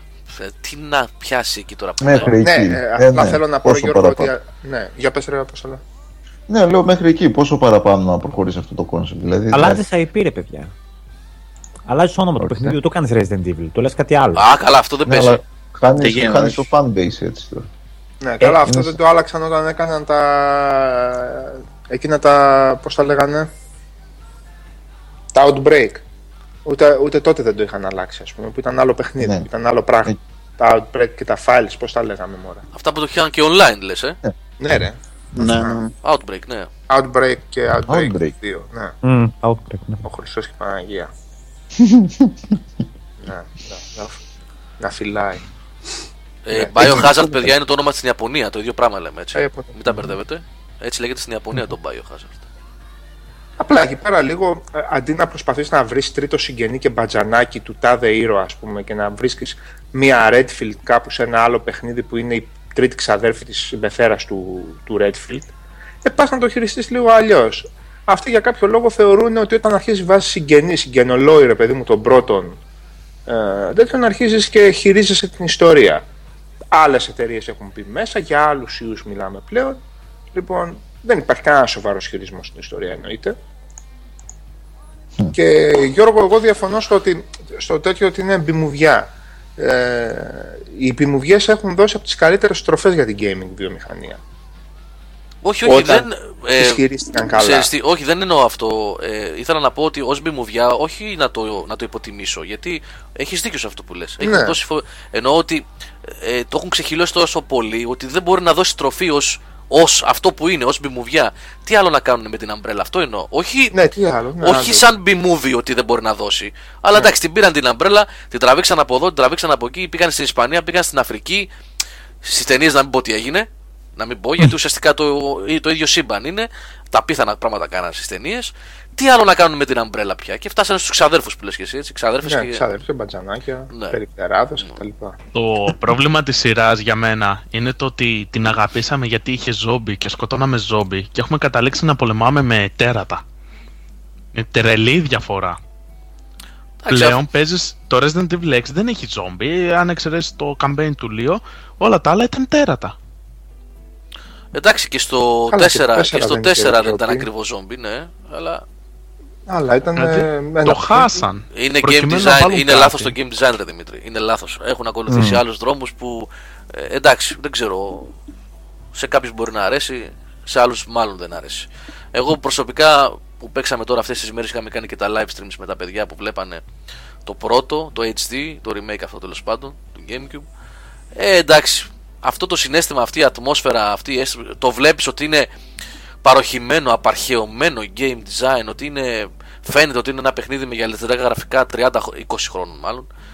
Αλλά ε, αυτό είναι που θέλεις, αυτό είναι που σε συγκινεί, αυτό είναι που σου Μια σηκώνει χαρά ήταν, τη- Γιώργο. Μια Αυτός χαρά. ο- Μια χαρά. αυτός ο κόσμος έκατσε και το ξανάπαιξε, κατάλαβες.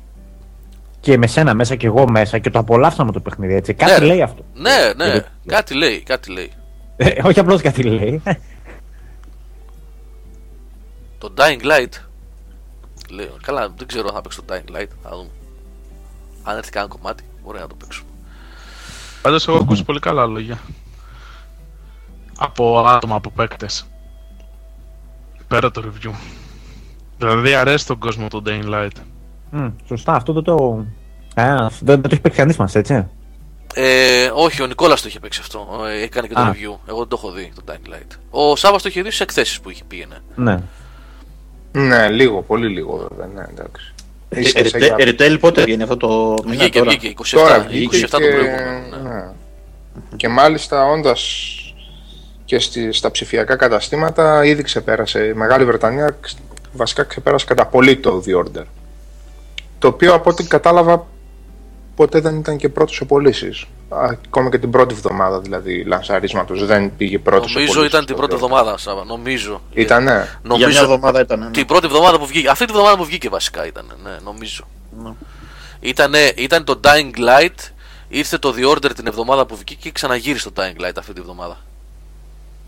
Εννοώ την προηγούμενη Παρασκευή, έτσι. Σήμερα βγάλαμε την είδηση για τα νούμερα της προηγούμενης Παρασκευής. Ο Rally 7 λέει φήμη του Quantum Break πάει για το 2016, ξέρετε κάτι; Έσκασε σήμερα σαν φήμη γενικώς. Φήμη, ε. Δεν έχει επισημοποιηθεί κάτι. Εμένα δεν θα μου κάνει εντύπωση όμως γιατί είχαν μαζευτεί πολλά και για τέλη του 15 για το One. Δεν ξέρω αν θέλουν να τα μοιράσουν. ε. Ναι, είναι πολλά, αλλά είναι μαζεμένα σε δύο μήνες. Αυτό είναι το κακό. ναι, ναι, ναι, ναι. Δεν έχει τίποτα τώρα μέχρι τον Οκτώβριο με τα Forza κτλ. Ε. Και μετά πέφτουν όλα μαζί όμως. Ναι, πέφτουν μαζί. Αλλά έχω ότι είναι πολλά. Έχει το Forza 6, έχει το Halo το καινούριο. Ε, τι άλλο έχει; Ε, α, λέγαμε και το Quantum Break. Ότι θα Το είναι για- Fable, το Fable Legends. Νομίζω το Fable. Ναι. αν θα βγει.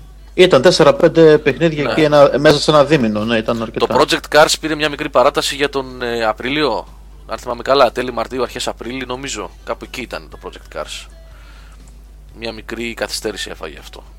Ε, παιδιά, για τα τέτοια είπατε; Για τα Steam Machines. Στο- Κάτι, την ώρα που μπήκα, άκουσα κάτι να ναι, λέει. κάναμε Σάβα. λίγη πλάκα στην αρχή για τις τιμές. Οκ, ναι. Είπαμε. Ναι. για Ε, τέτοια καταλήξαμε το ότι ο καθένας μας θα πάρει 5-6 για να μην χαλάσει το ένα, να έχουμε ανταλλακτικό Και ειδικά κατευθείαν. αυτά που έχουν δύο λογότυπα, όπως λέει ο Σάβα. Δύο. για Εν τω αριστερά μεταξύ, κιόλας. Για Επειδή στο εγρανιόμαστε. Στο Vidcast είχαμε κάνει ένα θέμα. Η Valve τελικά δεν, α, πώς το λέμε, δεν θέλει να έχει αποκλειστικά παιχνίδια για, το, για τα Steam Machines. Και μάλιστα αποθαρρύνει με κάποιο τρόπο τους δημιουργούς από το να φτιάχνουν παιχνίδια μόνο για το Steam. Δεν το απαγορεύει, δεν θα το απαγορεύσει, αλλά δεν θα το ενθαρρύνει κιόλας. Ε, αυτό όμως δεν σημαίνει ότι, δεν, ότι πάβει να είναι πλατφόρμα. Έτσι. Ναι, απλώς δεν θα έχει δικούς της τίτλους ε, ξεχωριστούς, ε, πώς το λένε, βα- με τις φραγίδες της Valve πάνω μόνο για τα Steam. Το απορρίψανε αυτό. Ε, παιδιά, να πω ότι. Συγγνώμη λίγο, γιατί Ναι. έχουμε. Α, ο Αποστόλης έφυγε από την. γιατί είχε κάποιες υποχρεώσεις. Είναι τώρα. δεν είναι online, έτσι; Ο Α, Αποστόλης. τον έχασα κι Όχι. εγώ. Ναι, ναι, ναι. Λοιπόν, sorry Αποστόλη, δεν είπαμε καλή νύχτα. Sorry. OK. Καλό βράδυ, Αποστόλη. Ευχαριστούμε για την παρέα. Ε, νέος μπαμπάς είναι έτσι. Έχετε υπόψη mm. εσείς που ακούτε τα παιδιά. Γιατί τα έχω ζήσει εγώ γι' αυτό. Το να φεύγεις έτσι ξαφνικά από την εκπομπή τυχαίνει. Το είχε πει ο άνθρωπος. Ναι, ναι, ναι. Αλλά πες του Νίκο ούτε καν σαν ιδέα. Πες το. Ποιο; Ε; Ου- ούτε καν σαν ιδέα. Το Quantum Break για PS4 μέχρι να. Αύριο έρχεται. Όχι, αυτό είναι τα exclusive είναι της Microsoft. Λοιπόν, εγώ θα. Να, ο Hillmaster την έχει τη λύση Σάβα. Θα εκτυπώσει είναι; αυτοκόλλητο Steam και θα το κολλήσει στο PC του. Ναι, να, ρε το, φίλε, να το everything- λογότυπο. Everything για το λογότυπο. Λογότυπα να έχουμε και τίποτα άλλο. Τα να γράφει πάνω αυτοκολλητάκια. λογότυπα. Έτσι κάνα χαρακτηριστικό χρώμα και μούρι μετά. Λοιπόν, έχετε δει ταινίες να περάσουμε σε. ή έχετε ακόμα για παιχνίδια να πείτε κάτι; Γιατί έχω δύο ωραίες προτάσεις να κάνω εγώ. Εγώ Κάτι μόνο πρέπει να το, πεις, το εσύ. Dragon Age πλατίναρα. Το πλατίνα ρε. Πλατίνα ρε, σε. Ναι ρε φίλε, αλλά το μετάνιωσα, το έκανα γιατί άνετα παίζονταν στο Nightmare και με το πρώτο playthrough. Απλά 10 ώρες θα τρώγα το ξύλο της ζωής μου και μετά ισιώνει πολύ το παιχνίδι. Δηλαδή, Τι είναι αυτά α, που βάζετε, μόνο- ρε παιδιά, τι φωτογραφίες βάζετε; Μην βάζετε τέτοια πράγματα στο chat, παιδιά. Εγώ, πω, πω, αυτό είναι. Δεν τολμώ να το ανοίξω αυτό, βλέπω μόνο το thumb. Ε, μην το ανοίγεις, μην το ανοίγεις. Ναι, δεν τα ανοίγω, παιδιά, μην βάζετε. Ε, παιδιά. Είναι κρίμα, κρίμα είναι αυτό το πράγμα. Τι ήθελα να πω, ναι. Ε... Κάτσε, κάτι έλεγα. Α, μόνο, πώς τον λέγαμε τον, τε- τον τελευταίο, τον Δράκο, ρε, Νίκο, στο τέτοιο, στο εμπρί του Λιόν, τον Ράβισερ; Έτσι λεγόταν, ε, εντάξει, ο Ναι, τρίτος αυτός ρε φίλε δεν πέφτει με τίποτα. Δεν πέφτει, ε. Πρέπει να είσαι δύο level πάνω για να τον ρίξεις. Φέρνει και τα αντάκια και φέρνει. Ε, και τα- φέρνει, δηλαδή κάνει τέσσερα πράγματα μαζί. Κάνει Ναι. armor, κάνει, πες το, σ- ε, σ- σ- stun, κάνει α, ε, ΑΟΕ. τα φτερά και φωνάζει και τα δρακουλάκια, τα οποία Ε, ναι. ξεσκίζουν. Δηλαδή, εντάξει, ε, από ένα σημείο και μετά αρχίζει και κλαις, δηλαδή πέ- πέφτει το τελικό boss για πλάκα και δεν πέφτει ο δράκος με τίποτα. Καλά, η τελευταία, να τα πούμε την αλήθεια, η τελευταία μάχη δεν ήταν καλή στο, στο Dragon Age. Όχι, είχε ξύλο ρε. Πανέ, ε, που την βρήκα πολύ εύκολη, τέλος πάντων, εντάξει. Εντάξει, στον Nightmare έπεσε τέσσερις φορές. Έπεσε, έπεσε τέσσερις φορές. Α. Εντάξει. Έπεσε, α. μ. Ναι, εντάξει, δεν ήταν εδώ και. Το καλύτερο boss σε Dragon Age είναι στο, στα DLC του Dragon Age 2. Μμ. Ε, spoiler είναι το ίδιο boss.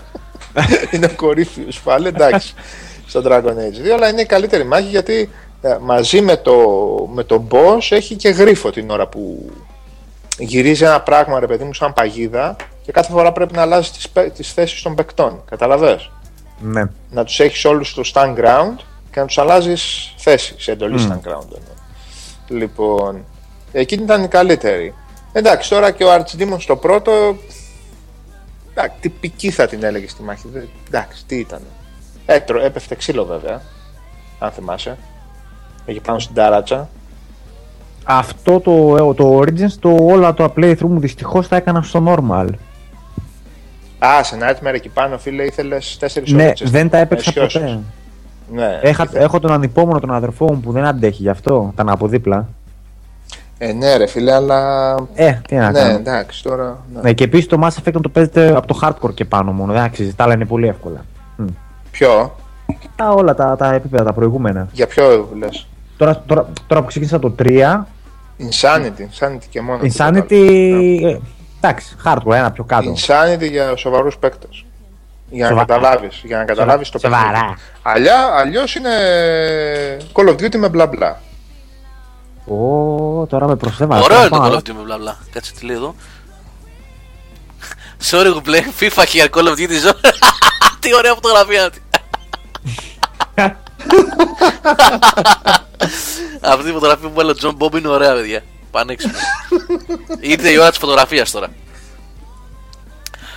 Λοιπόν, ε, το βίντεο αυτό Γιάννης σου απαντάω και προφορικά τώρα στο 'γραψα και στο chat. Ε, εντάξει, τώρα είναι και άλλα που χρωστάω που πρέπει να κάνω. Πού να προλάβω; Για ποιο πράγμα τώρα; Χρωστάω το βίντεο Σάβα και έχουν δίκιο τα παιδιά. Ε, είχα κάνει για την Nintendo και για τη Sony με τις κονσόλες όλες και δεν είχαμε κάνει την ιστορία του PlayStation, της Nintendo και δεν είχα κάνει του, της Microsoft γιατί δεν είχα το One τότε. Αν θυμάσαι. Α, οκ, ναι. Ναι. Και τώρα που το έχουμε, έπρεπε κανονικά να το είχα φτιάξει αυτό το βίντεο. Δεν έχω προλάβει, ρε παιδιά. Θα το προσπαθήσω, θα το παλέψω να το κάνω. Τις παιχνιδομηχανές της Microsoft. Ε, ναι, βασικά τρεις είναι, εντάξει, οκ. Δεν- Μικρό βίντεο θα είναι, αλλά εφόσον είχε, είχαν γίνει τα άλλα δύο, ένα για τη Nintendo και ένα για τη Sony, έπρεπε να γίνει και αυτό. Οπότε για τις φορητές Τι να σας πω, ρε παιδιά, εγώ δεν τι γουστάρω τις φορητές καθόλου, αλλά εντάξει, οκ. Ένα βιντεάκι γιατί όχι. Πρέπει να... Τις έχω κιόλας, νομίζω σχεδόν όλες. Μπορούμε να κάνουμε. Ένα Game Boy δεν έχω μόνο. Ένα Game Boy. Να το γυρίσει με το Kinect όμως. Με το Kinect, ε; Ναι. Άσε γιατί. Γιώργο λέει πριν χρόνια έχεις αναφέρει ένα webcast αφιερωμένο στο RNC, Ratchet Clank εννοείς, ε; Α, με το Σάββατο βγάζουμε άνετα. Ε, Σάββα. Μωρέ και τώρα αν θες το βγάζουμε. Ναι, Ναι. αλλά εντάξει, ρε παιδιά, τι να πούμε τώρα. Παιχνιδάρες, αγοράστε, τα. αγοράστε την, ε, την τριλογία, την HD που έχει βγει στο PS3 και απολαύστε. Υπεύθυνα. λοιπόν, ταινίες. Να πω για δύο ταινίες που είδα και μ, έμεινα πολύ ευχαριστημένος. Και να πούν και τα παιδιά ό,τι έχουν δει, αν έχουν δει. Να προσθέσουν. Ακούμε. Λοιπόν, η πρώτη. Χαχα, είδα το Hobbit ρε. στο μυαλό μου τόση ώρα. Κάτι παίζει στο μυαλό μου ρε φίλε. Αχ, λέω κι εγώ. Από εκείνη την ώρα που είπες ταινίες, λέω κοίταξε να δεις που είδα μια ταινία τώρα αυτή τέτοια και μου, με τριβελίζει. Με... Να σου πω, μήπως όπως όλους θέλεις να μπει. Αυτό Ναι, ναι, ναι, το- βάλ' ε, τον, ναι, ναι, βάλ' ναι, τον, ναι, ναι. αυτό. Βάλ' τον, Άρα. βάλ' τον, βάλ' τον. Τελικά δεν μας την έκανε. ε, έπεσε το ίντερνετ. Έπεσε. Ναι. Πούτος. Λοιπόν, εγώ επίτηδες τόση ώρα μιλάω για ταινίες γιατί ο- μιλήσαμε με το Σάβα μεσοβδόμαδα και πήρε φόρα και μου έλεγε για το Hobbit. Και λέω τώρα θα το πει, δεν θα το Συγχαρητήρια, πει. Τίποτα δεν σου είπα για το Hobbit. Πώς δεν, δεν μου πεις. Ναι, ότι είναι αναξιολόγου είπα. Μου είπε. 20 λεπτά μιλάγαμε, ένα τέταρτο. Ε, για το ότι είναι αναξιολόγου. Ναι, αυτό. Α, εντάξει, Αυτό. εντάξει, οκ. Λοιπόν, παιδιά, ακούστε τώρα. Ε, μάλλον θα ακούσετε σε λίγο το Σάβα να σας τα πει ωραία. Εγώ να σας πω για δύο ταινίες που είδα και μου άρεσαν πάρα πολύ. Η πρώτη είναι και η προφανής, η οποία πέρα το ότι προωθήθηκε και διαφημίστηκε, άξιζε τον κόπο λόγω των ε, ερμηνεών κτλ. Είναι το Imitation Game. Πολύ αξιόλογη ταινία. Ναι, καλογυρισμένη κτλ. Στο κλασικό το μοτίβο των ε, spy thrillers κτλ. Αλλά πιο πολύ προς την ανθρώπινη πλευρά πάει. Τι ενίγμα μας είναι και τέτοια είναι αυτό. Ναι, ναι, αλλά Σάβα όμως πιο πολύ εστιάζει στην ανθρώπινη πλευρά. Περίμενε. Μα, Είναι πραγματικά, πολύ καλό, ρε μην το φίλε, είπατε μας, α. Δραματοποίηση ιστορικών γεγονότων πεθαίνω. όχι, δηλαδή, όχι, δεν είναι αυτό το ζητούμενο. Σάβα, ένα λεπτό να σου πω. Ναι. Δεν, δεν είναι το ζητούμενο αυτό. Το ζητούμενο δεν είναι η δραματοποίηση των ιστορικών γεγονότων που οδήγησαν στο, στο ξεκλείδωμα των κωδικοποίηση του Enigma, αλλά στον άνθρωπο πίσω από αυτό και στο τι έπαθε αυτός ο άνθρωπος επειδή ήταν ομοφυλόφιλος και τα σχετικά. Α, είναι, οκ. είναι, ε, ναι, είναι εντελώς άλλο το concept. Δεν είναι ο στόχος το πώς λύσανε τον κωδικό του Enigma κτλ. Ρε, Γιώργο, εγώ διαφωνώ σε αυτό. Όλη η ταινία στο τέλος είναι γιατί ήταν ομοφυλόφιλος το τι έπαθε. Όλη η ταινία εστιάζει στο πώς ήταν ιδιαίτερος ο χαρακτήρας του όσον αφορά το ότι ήταν πιο έξυπνος από τους άλλους, Όχι, εγωκεντρικός. δεν ήταν όταν πιο. Ρε, εσύ, μα, αυτό είναι το θέμα. Ότι από ένα σημείο και μετά είναι ξεκάθαρο το τι συμβαίνει με το φίλο του τον Κρίστοφερ και γιατί είναι ιδιαίτερος ο πρωταγωνιστής. Ναι. Ε, ναι, ας μην πούμε τίποτα άλλο τώρα. Ναι, πάλι μην άρχισε να Ναι, σπουλάρετε. αυτό λέω. Γι' αυτό λέω ότι η εδε- υπάρχει ένα κέλυφος που λέγεται πώς θα σπάσουμε την κωδικοποίηση των ε, Ναζί μέσω του Enigma κτλ. κτλ. Όμως γύρω από το, μάλλον μέσα στο κέλυφος ο βασικός πυρήνας της ταινίας είναι η ιδιαιτερότητα του ανθρώπου αυτού και πώς τον οδήγησε σε αυτά που τον οδήγησε και πού τον οδήγησε η κοινωνία αυτόν τον άνθρωπο, έτσι. Η τότε κοινωνία. Λοιπόν, ένα είναι αυτό, το Imitation Game και πολύ καλός ο Cumberbatch, παιδιά. Συνεχίζει να σαρώνει το ο τύπος μετά το Holmes. Έχει μέλλον αυτό το παιδί. Μπράβο του. Λοιπόν, το άλλο είναι κάτι εντελώς διαφορετικό που είδα. Εντελώς διαφορετικό. Λοιπόν, λέγεται Going Postal. Το γνωρίζει κανείς; Βεβαίως. Terry Pratchett. Έτσι. Έτσι, λοιπόν, είναι μια πολύ πολύ μεγάλη καλή παραγωγή του Sky, της Αγγλίας τους Sky, του δικού μας, έτσι. Εν τω μεταξύ, α- Άι, αλληλο- Αλαφούζος. α- αλληλοχαιρετίζονται στο Skype τα παιδιά. Ναι, Και ο- Αλλά και αυτό αυτό με το που δεν άκουσε δουλεύει. Going Postal, τσουπ ξαναμπήκε. ναι. Λοιπόν, ο Αποστόλης είναι ξανά κοντά μας, μόλις άκουσε για Going Postal. Νίκο, μπορείς να πεις καληνύχτα στον ε, αέρα. μπορώ να του λέω. Εγώ του γράφω καληνύχτα στο chat. Εσύ ξέρω γράψε, εγώ. Στο μεταξύ, Νίκο. Παιδιά, ήρθε η ώρα μου, 6 ώρα το πρωί ξυπνάω. Καλό βράδυ, φιλαράκι. ε, Βεβαίως, ο Αποστόλης. λοιπόν, κάτσε αποστόλη, να το κλείσουμε ρε μαζί τώρα, αφού παρά 10 είναι, περίμενε. Δεν έχει Έγινε, νόημα. έγινε. Πέντε λεπτά ακόμα. πέντε λεπτά. Δεν τη λοιπόν, λέει, λέω απαντάει. Από πού εμφανίστηκε αυτή η φωνή; λοιπόν, I'll be back. Και θα είναι- έχουν γίνει, Αναστήθηκα, μου έχουν έφτασε γίνει για Pratchett. τρεις, τρεις ε, μεγάλες προσπάθειες βιβλίων του Terry Pratchett σε τηλεοπτικές, τηλεοπτικά κινηματογραφικά, δεν ξέρω κανένα να υπάρχει. Είναι το περιβόητο παιδιά. Hog. Ε, για πες Αποστόλη. Λοιπόν, είναι και περισσότερες. Είναι το Hogfather, το οποίο είναι η Το καλύτερη Hogfather. μεταφορά ίσω. Μπράβο, σ' αγαπάω Αποστόλη, συνέχισε. Γιώργος που το είχε Είναι πει, το- εγώ δεν το ήξερα. Είναι γαμάτο. το Color of Magic. το Color of Το οποίο Magic δεν εκεί είναι- θα έφτανα τώρα, ναι, ναι, ναι. Έπαιζε και ο κορυφαίος Jeremy Irons εκεί πέρα. ναι. Ε, αλλά δεν είναι τόσο καλή η απόδοση του. Σωστός, βιβλίου, ήταν πιο μπράβο. πολύ έτσι, το χιουμοριστικό. Πες τα εσύ. Ε, και, και, το, εντάξει, και το Going Postal, έτσι, το οποίο πάλι είναι πολύ καλή απόδοση. Πολύ ωραίο ήταν. Ε, ναι. Αν ε, τα κατατάξω σε μια σειρά, είναι πρώτο το Hogfather, έτσι, μετά το Going Postal και στο τέλος το Color of Magic. Αλλά έχουν βγει και άλλα έργα του Pratchett που δεν ανήκουν στην ε, Discworld ε, θεματολογία. Όπως το Johnny and the Bomb και Johnny and the Dead.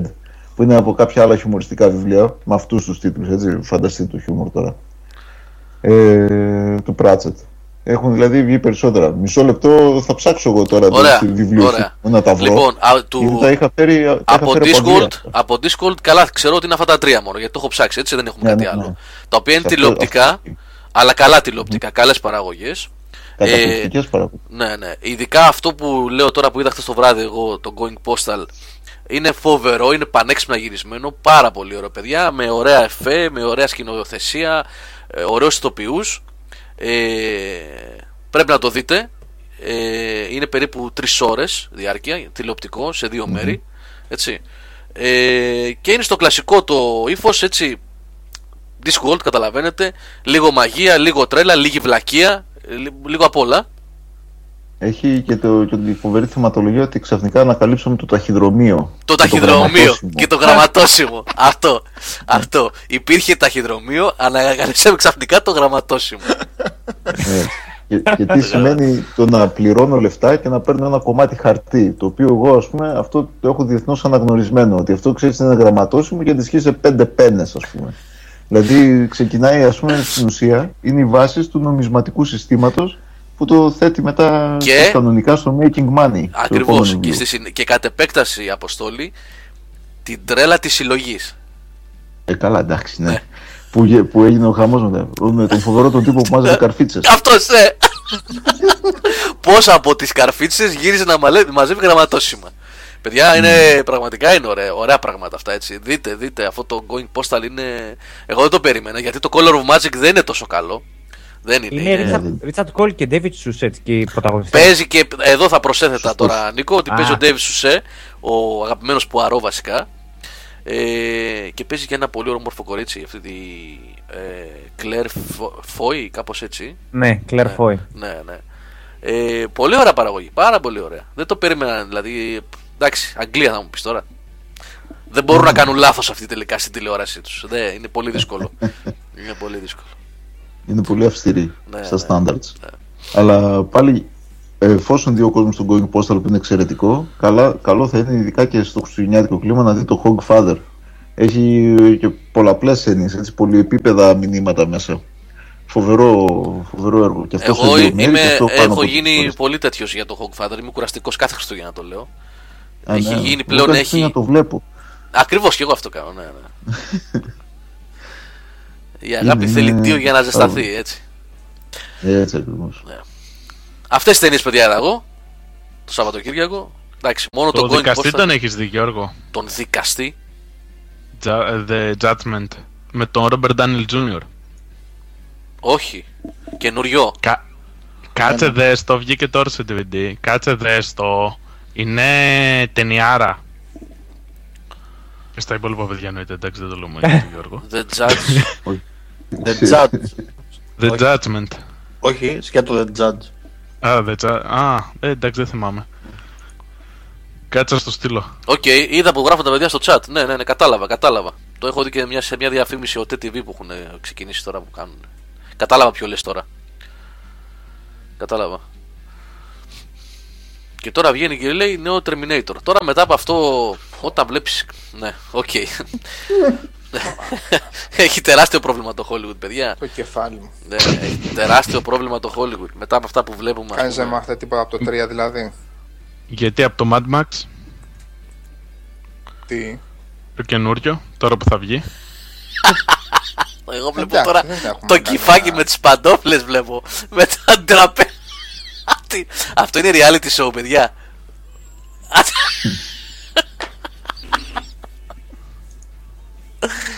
Οκ, εντάξει, μπείτε να το δείτε απλά. Αυτό μάλλον Θάνος. Είναι επικό. Ε, τι ήταν. Για πείτε άλλη από, από Pratchett που να βασίζεται καμία έτσι. Εγώ αυτές τις τρεις ήξερα μόνο. Τώρα άκουσα τον Αποστόλη που αυτές είπε ότι είναι είχε και- άλλα. Ναι, υπάρχει. Εντάξει, απλά, απλά είναι και οι άλλες δύο που σας είπα δεν είναι από την σειρά Discworld. Είναι από τα ομώνυμα βιβλία Johnny and the Dead και Johnny and the Bob. Soul Ε, Music, ένα παιδικό που βλέπω.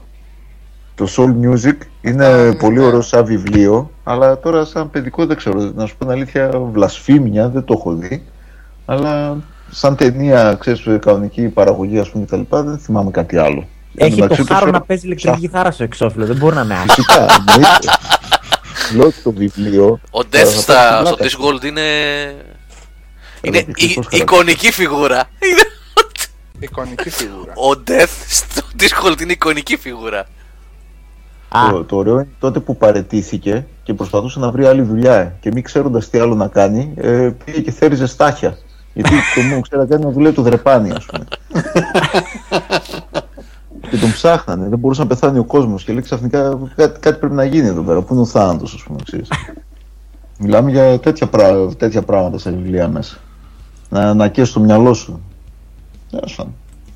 Πού θα πάει, θα τα βρω τώρα, κάπου τα έχω μαζεμένα όλα αυτά, γιατί τα είχα φέρει, τα είχα φέρει από Αγγλία ψαγμένα από με χίλιους δυο γνωστούς και τα λοιπά τότε, ο θείος μου, ο μπάρμπας μου και τα, και τα σχετικά. Τα Απλά βιβλία τώρα λες δεν τα βρω. Αποστόλη τώρα.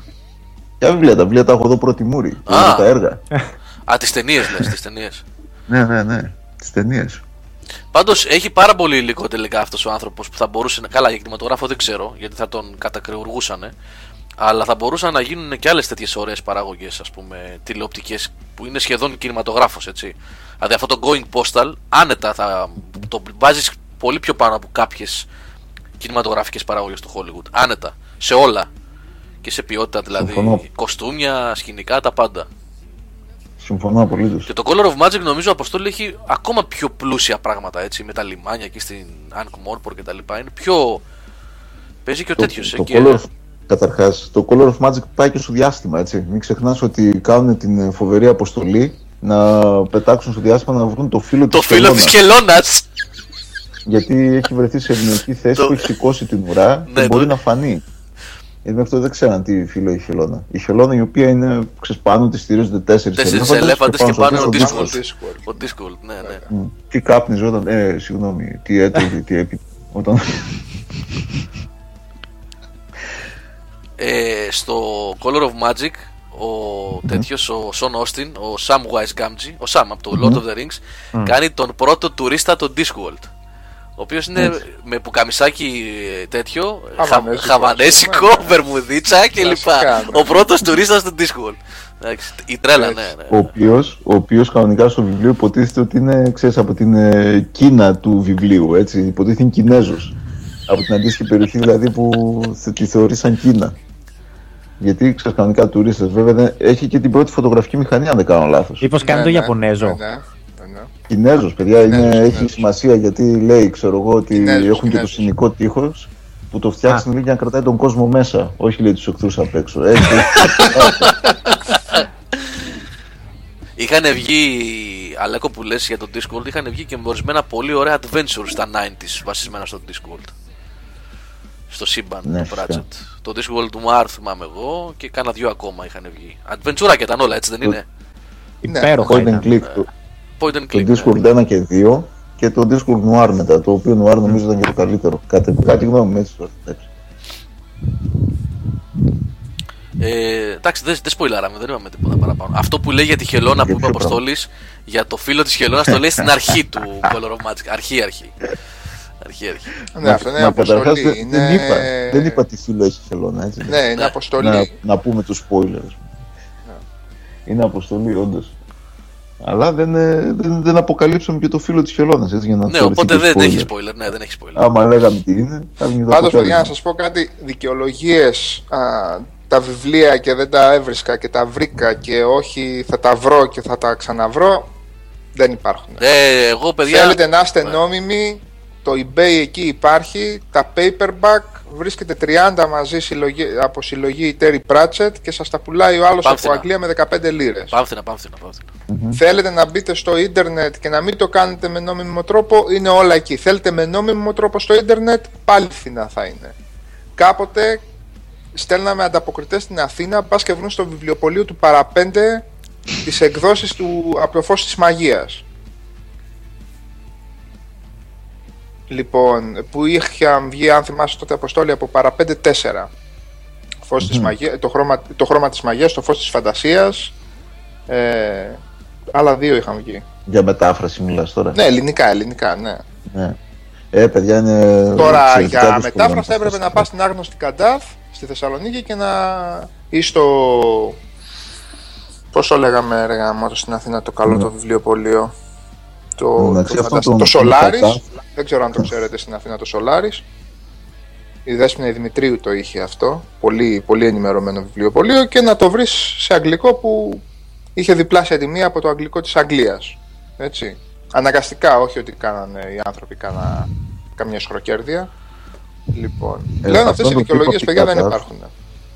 Το, τον είχαμε χρυσώσει, δηλαδή. Εγώ έχω φάει εκεί πέρα. Ξέρω, το εγώ, Μανώλη; χαρτζηλίκια Και... Ε, δεν Ποιον θυμάμαι λες; τώρα πώς είναι στο μικρό. Στην Κατάφ. Αυτό που την έχει. Ναι, ναι. Ο Μανώλης, ε, το ο μακριμάλι Μανώλης. με τα γυαλιά. Ο Μανώλης, εκεί. ο Μανώλης. Μέχρι Είχαμε που κάνει και εφευρέθηκε λες- το ίντερνετ, ξέρω εγώ. Είχαμε κάνει και λέξη Τι λέμε φανταστικού γύρω στο 96 με αυτόν. Είχαμε καμιά σαρανταριά μέλη. Μμμ. και συμμετείχε και, στα, και στη διοργάνωση των βραβείων Ικαρομένυπος, αν τα θυμάσαι. Τα βραβεία του Φανταστικού Όχι. για Έλληνες. Βραβείο του Διηγηματογράφους. φανταστικού ναι, το τα θυμάμαι. Το Ικαρωμένη πώ δεν θυμάμαι. Ποιο το, Σαν όνομα. ποιο θυμάσαι, Ικαρωμένη πως. όχι το άλλο. Σαν όνομα αυτό. αυτό που είπες τώρα. Α, δεν το- Ικαρομένυπος τα- λεγόταν, τα ναι, βραβεία. ναι, ήταν μια συ- συ- σύμπραξη ας πούμε α, κάποιων εκδοτικών οίκων και βιβλιοπωλείων. Στην αρχή τα είχαν βρει λίγο. Εντάξει, μετά άρχισαν να κατηγορούν ένα τον άλλον, κλασικά πράγματα. Ήταν τότε οι εκδόσεις Alien, αν τις θυμάσαι.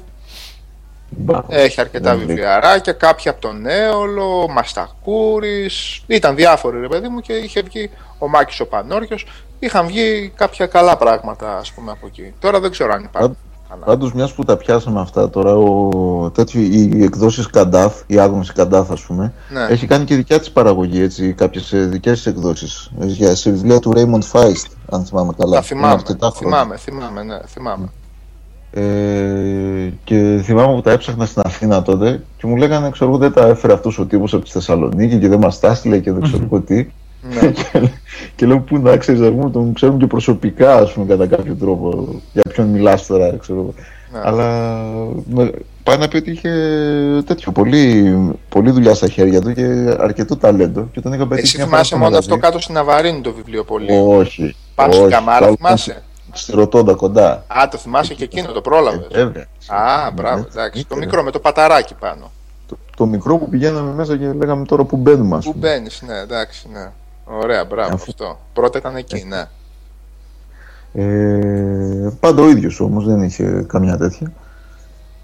Και τον είχα πετύχει μια φορά να, να μεταφράζει εκείνη την ώρα. Δηλαδή να έχει το, το πρωτότυπο μπροστά, να γράφει τη μετάφραση Ναι, έτσι ναι. στον κειμενογράφο, ας πούμε, εκεί πέρα και να κάνει τη, τη δουλειά μέσα στο μαγαζί. Και του λέω Πάρα τώρα μπορείς πολύ να ενημερωμένο, συγκεντρωθείς». παιδιά Ναι. από, από παλιά, πολύ ενημερωμένο βιβλιοπωλείο. Δεν κάνουμε διαφήμιση. Ήταν από τις πολύ καλές περιπτώσεις. Δηλαδή, πραγματικά έμπαινες και ένιωθες ότι ε, δεν θα σε αντιμετωπίσουν πάλι σαν να ζητάς βιβλία περιπτέρου. Έτσι. Μμ. Γιατί πήγαινες στα μεγάλα βιβλιοπωλεία και σε στέλναν για βίπερ όταν ζητούσες Ναι. συγκεκριμένα πράγματα. Μετά έγιναν mainstream με άλλες εκδόσεις αυτά τα πράγματα. Τότε τα ζητούσες και σε κοιτούσαν ανάποδα. Τέλος πάντων, ναι. Καλά και, πώς, και πόσες έτσι διαφωνίες και στο σχολείο ας πούμε τότε και αυτά. Δηλαδή λέει τι είναι αυτά που διαβάζετε. Τώρα άλλος είχε φέρει πρωτότυπο ξέρω εγώ το, το Silmarillion από Αγγλία ξέρω εγώ. Και, και ξέρεις το κατηγορούσαν λέγανε παραμυθάκια και τα σχετικά ας πούμε έτσι. Και, και τώρα έχουν πάει 300-400 εκατομμύρια πόσοι είναι έχουν αγοράσει τα βιβλία. Για τα Lord of the Rings μιλάω μόνο και μόνο επειδή έχουν βγει ταινίες. Δηλαδή πώς αλλάζουν οι καιροί ας πούμε. Καλά, Έστω εντάξει, και με μιλάς αυτό. για μια χώρα που στα 6 χρόνια του γυμνασίου και τελ- του λυκείου θεωρούσε ότι η μόνη εκπαίδευση που έπρεπε να δώσει στην νεολαία της, της χώρας, μιλάς για μια, ε, για μια κατάσταση που θεωρούσε ότι σε αυτά τα 6 χρόνια η μόνη επαφή με ξένα κείμενα ήταν ένα παράρτημα στην τρίτη λυκείου. Με διηγήματα παράρτημα; Πούσκιν. Λοιπόν, Α, κοίταξε αυτό, τώρα. δηλαδή μιλάς για μια χώρα η οποία έλεγε ότι εσείς μέχρι τα 18 σας χρόνια από το ελληνικό σχολείο θα διδαχθείτε μόνο ελληνική λογοτεχνία. Τέλος. Αυστηρά Τώρα, από εκεί ελίτ. πέρα- Ναι, ναι, τελείωσε. Δηλαδή μέχρι τα 18 θα, θα μάθεις για το Στράτη Μυριβήλη. Οκ. Μετά τα 18 κάτσε και ψάξε μόνο σου ας πούμε τον Ντοστογεύσκη και τον Τόμας Μαν. Αλλά μέχρι τα 18 εγώ επειδή είσαι στην Ελλάδα για Έλληνες θα σου πω. Sorry, αυτά ούτε στο Τουρκμενιστάν φίλε. Ούτε Ε, Σε καν. καμιά χώρα. Σε καμιά Ούτε χώρα. καν, ούτε καν, ούτε καν. Πάντως, επειδή και εγώ και εμένα, ας πούμε, με χλέβαζε και η μητέρα μου ακόμα όταν της έδινα του Τόλκιν τα βιβλία στο Λύκειο και στο Γυμνάσιο, της έλεγα επειδή είναι φιλόλογος, λέω εσύ διδάσκεις Ομήρου Ιλιάδα και Ομήρου Οδύσσια, το οποίο είναι παραμυθάκια παραμυθάκια. Λέω ποια είναι η διαφορά ακριβώς; Εντάξει, εδώ με χλεβάζει ο πατέρας μου ακόμα. Μου λέει Α. ακόμα διαβάζεις αυτά τα πράγματα, ξέρεις, και έχω βιβλιοθήκες ολόκληρες. Και, με- και όχι με Τόλκιν που πλέον τον, τον ξέρουν και οι πέτρες, αλλά με, εντάξει, με ό,τι να είναι συγγραφή, ας πούμε, γενικά. Ε, αλλά εντάξει, τώρα τι να κάνουμε, δηλαδή δεν μπορεί Ε, νο- να έχεις την Πρέπει, κοινωνική νομίζω ότι αποδοχή έχουμε αυτό. φύγει σε μεγάλο βαθμό, όχι απολύτως, αλλά σε μεγάλο βαθμό από αυτό το στάδιο που η ηρωική φαντασία περιγράφεται πια ως παιδικά παραμυθάκια. Ας πούμε. Καλά, ας μην ήταν το, το άρωτο των δαχτυλιδιών και το Game, Game of Thrones και θα σου έλεγα εγώ. που Θα Καλά, ήμασταν ναι. ακόμα. Ναι, δεν διαφωνώ. Δεν διαφωνώ. Mainstream- mainstreamοποιήθηκαν λόγω παγκοσμίων επιτυχιών κτλ. Καμία νοοτροπία δεν έχει αλλάξει. Καμία νοοτροπία. Ε. Αν κάνεις το λάθος να ανοίξεις έγκριτο περιοδικό λογοτεχνίας ή σοβαρά λογοτεχνικά παρατήματα, σου ανεβαίνει η πίεση πάλι. Όχι, από δεν την- μιλάω για, τους, Λοιπόν, ε, για τα. εγώ έχω- εγώ όχι, έχω όχι, φιλαράκι- μιλάω για, για, μα αναφέρομαι στον κόσμο τώρα. Ότι Ναι, στον κόσμο, στον κόσμο. μπορείς ναι, δεν έχει μέσα, σημασία. μέσα σε ένα λεωφορείο, ας πούμε, ε, βλέπεις κόσμο και γυναίκες να ανοίγουν, ας πούμε, ε, βιβλία φαντασίας. Δεν είναι πια. Αυτό δεν γινόταν παλιά. Παιδιά, Ναι, δεν- δεν, δεν λέω ότι δεν- έχει παράδειγμα, mainstreamοποιηθεί Ναι, μέσω- εγώ δεν εξετάζω τους λόγους για τους οποίους. Σαφώς και είναι αυτό που λες. Το βασικά έγινε το μεγάλο μπαμ το 2000 με το Lord of the Rings. Εννοείται. Το, στα, τις Ναι, κινηματογραφικές. οκ, ναι, ναι. Το θέμα είναι ότι δεν αντιμετωπίζονται πλέον τόσο έτσι nerd-ο μπεμπίστικα βιβλία όπως τότε, όπως τα 80s και στα 90s. Έχει, έχει περάσει λίγο το πράγμα. Πιο, πιο mainstream έχει γίνει. Ε, γιατί η Παιδιά, nerd είδα- εκείνη η γενιά έγινε, ενηλικιώθηκε. Σωστό αυτό. Ναι. Αυτό Ε, ενηλικιώθηκε ε, και έγινε ναι, η επόμενη γενιά, ρε παιδί μου, που μεγάλωσε με αυτά τα βιβλία. Δεν ξέρω τι μπορεί να σημαίνει αυτό, δεν το αξιολογώ. Απλά το λέω. Εγώ απλά θα, θα Πάντως- σου πω ότι έχω φίλο, πολύ καλό φίλο, ο οποίος πήγαινε καρφί για, ε, για εθνικό βραβείο λογοτεχνίας πριν από τρία χρόνια και από την επιτροπή η οποία αποτελείται από πολύ υποτίθεται ε, ευηδείς και μ, πολύ γνωστούς κριτικούς της λογοτεχνίας στην Ελλάδα, ίσως τους κορυφαίους. Εδώ ονόματα δεν λέμε, υπολείψεις δεν φύγουμε. Το διήγημα δεν πήρε τελικά το βραβείο γιατί χαρακτηρίστηκε horror και παραλογοτεχνία. Γιατί ήταν horror διήγημα. Λοιπόν, επομένως δεν εξετάστηκε από την ελληνική αυτή επιτροπή, ίσως την κορυφαία στην Ελλάδα, ε, αν ήταν πραγματικά καλό ή όχι, εξετάστηκε πρώτα απ' όλα το είδος Η θεματολογία, ναι, ναι. η θεματολογία. Ναι. Λοιπόν, αυτό τώρα, τι να... Εντάξει, αυτό που λες πάντως Σάβα, όντως ρε φίλε, το έχω, το έχω δει και εγώ, το έχω διαπιστώσει με, τις, με τους Έλληνες συγγραφείς ότι και σε κάποιες περιπτώσεις που έχουμε πάει σε κάποια... Τέλος πάντων τώρα, να μην το... Άσο, καλύτερα να μην το πω, για να μην φανεί το λέω... Ανώνυμη 22-12, τριτοδεσμήτης, ναι, εννοείται φιλόλογος και οξφορδιανός φιλόλογος. ναι, ο, δημο, ο φίλος μου ο Δημοσθένης ο Παπαμάρκος. Ε, ο οποίος, για να τον κάνω διαφήμιση, γιατί αν τον διαβάσετε θα δείτε ότι χρειάζεται πραγματικά, ότι απαιτεί τη διαφήμιση, κυκλοφορεί τώρα τελευταία μια μικρή συλλογή διηγημάτων, το ΓΙΑΚ. Είναι αρβανίτικη λέξη. Έχει αρβανίτικες ρίζες. Είναι από αυτούς τους, τους ξεροκέφαλους τους αρβανίτες ο φίλος μου ο Δημοσθένης και νομίζω κάπου σήμερα μ, παρουσίαζε και το βιβλίο του, αλλά δεν θυμάμαι σε ποιο βιβλιοπωλείο. Κάτι έγραφε ο αδερφός μου, αλλά τέλος πάντων. Εκπληκτική χρήση γλώσσας και δεινός gamer. Κάποια στιγμή είχε λιώσει τώρα τελευταία με το XCOM. Κάποια στιγμή, άμα θέλετε να τον, να τον έχουμε εδώ πέρα να κάνουμε μια έξτρα εκπομπούλα για Α, και κάποτε καμένος με το WoW. Αγρίος καμένος. Δεν μπορούσα να χάσει το διδακτορικό του από αυτό. Και τι κάνεις εσύ; Ε, Και τι κάνεις, λέω; εγώ, καλά, εσύ; Μια χαρά, δόξα τω Θεώ. Με Θα το ωμέγα. πω, θα το πω, θα το πω.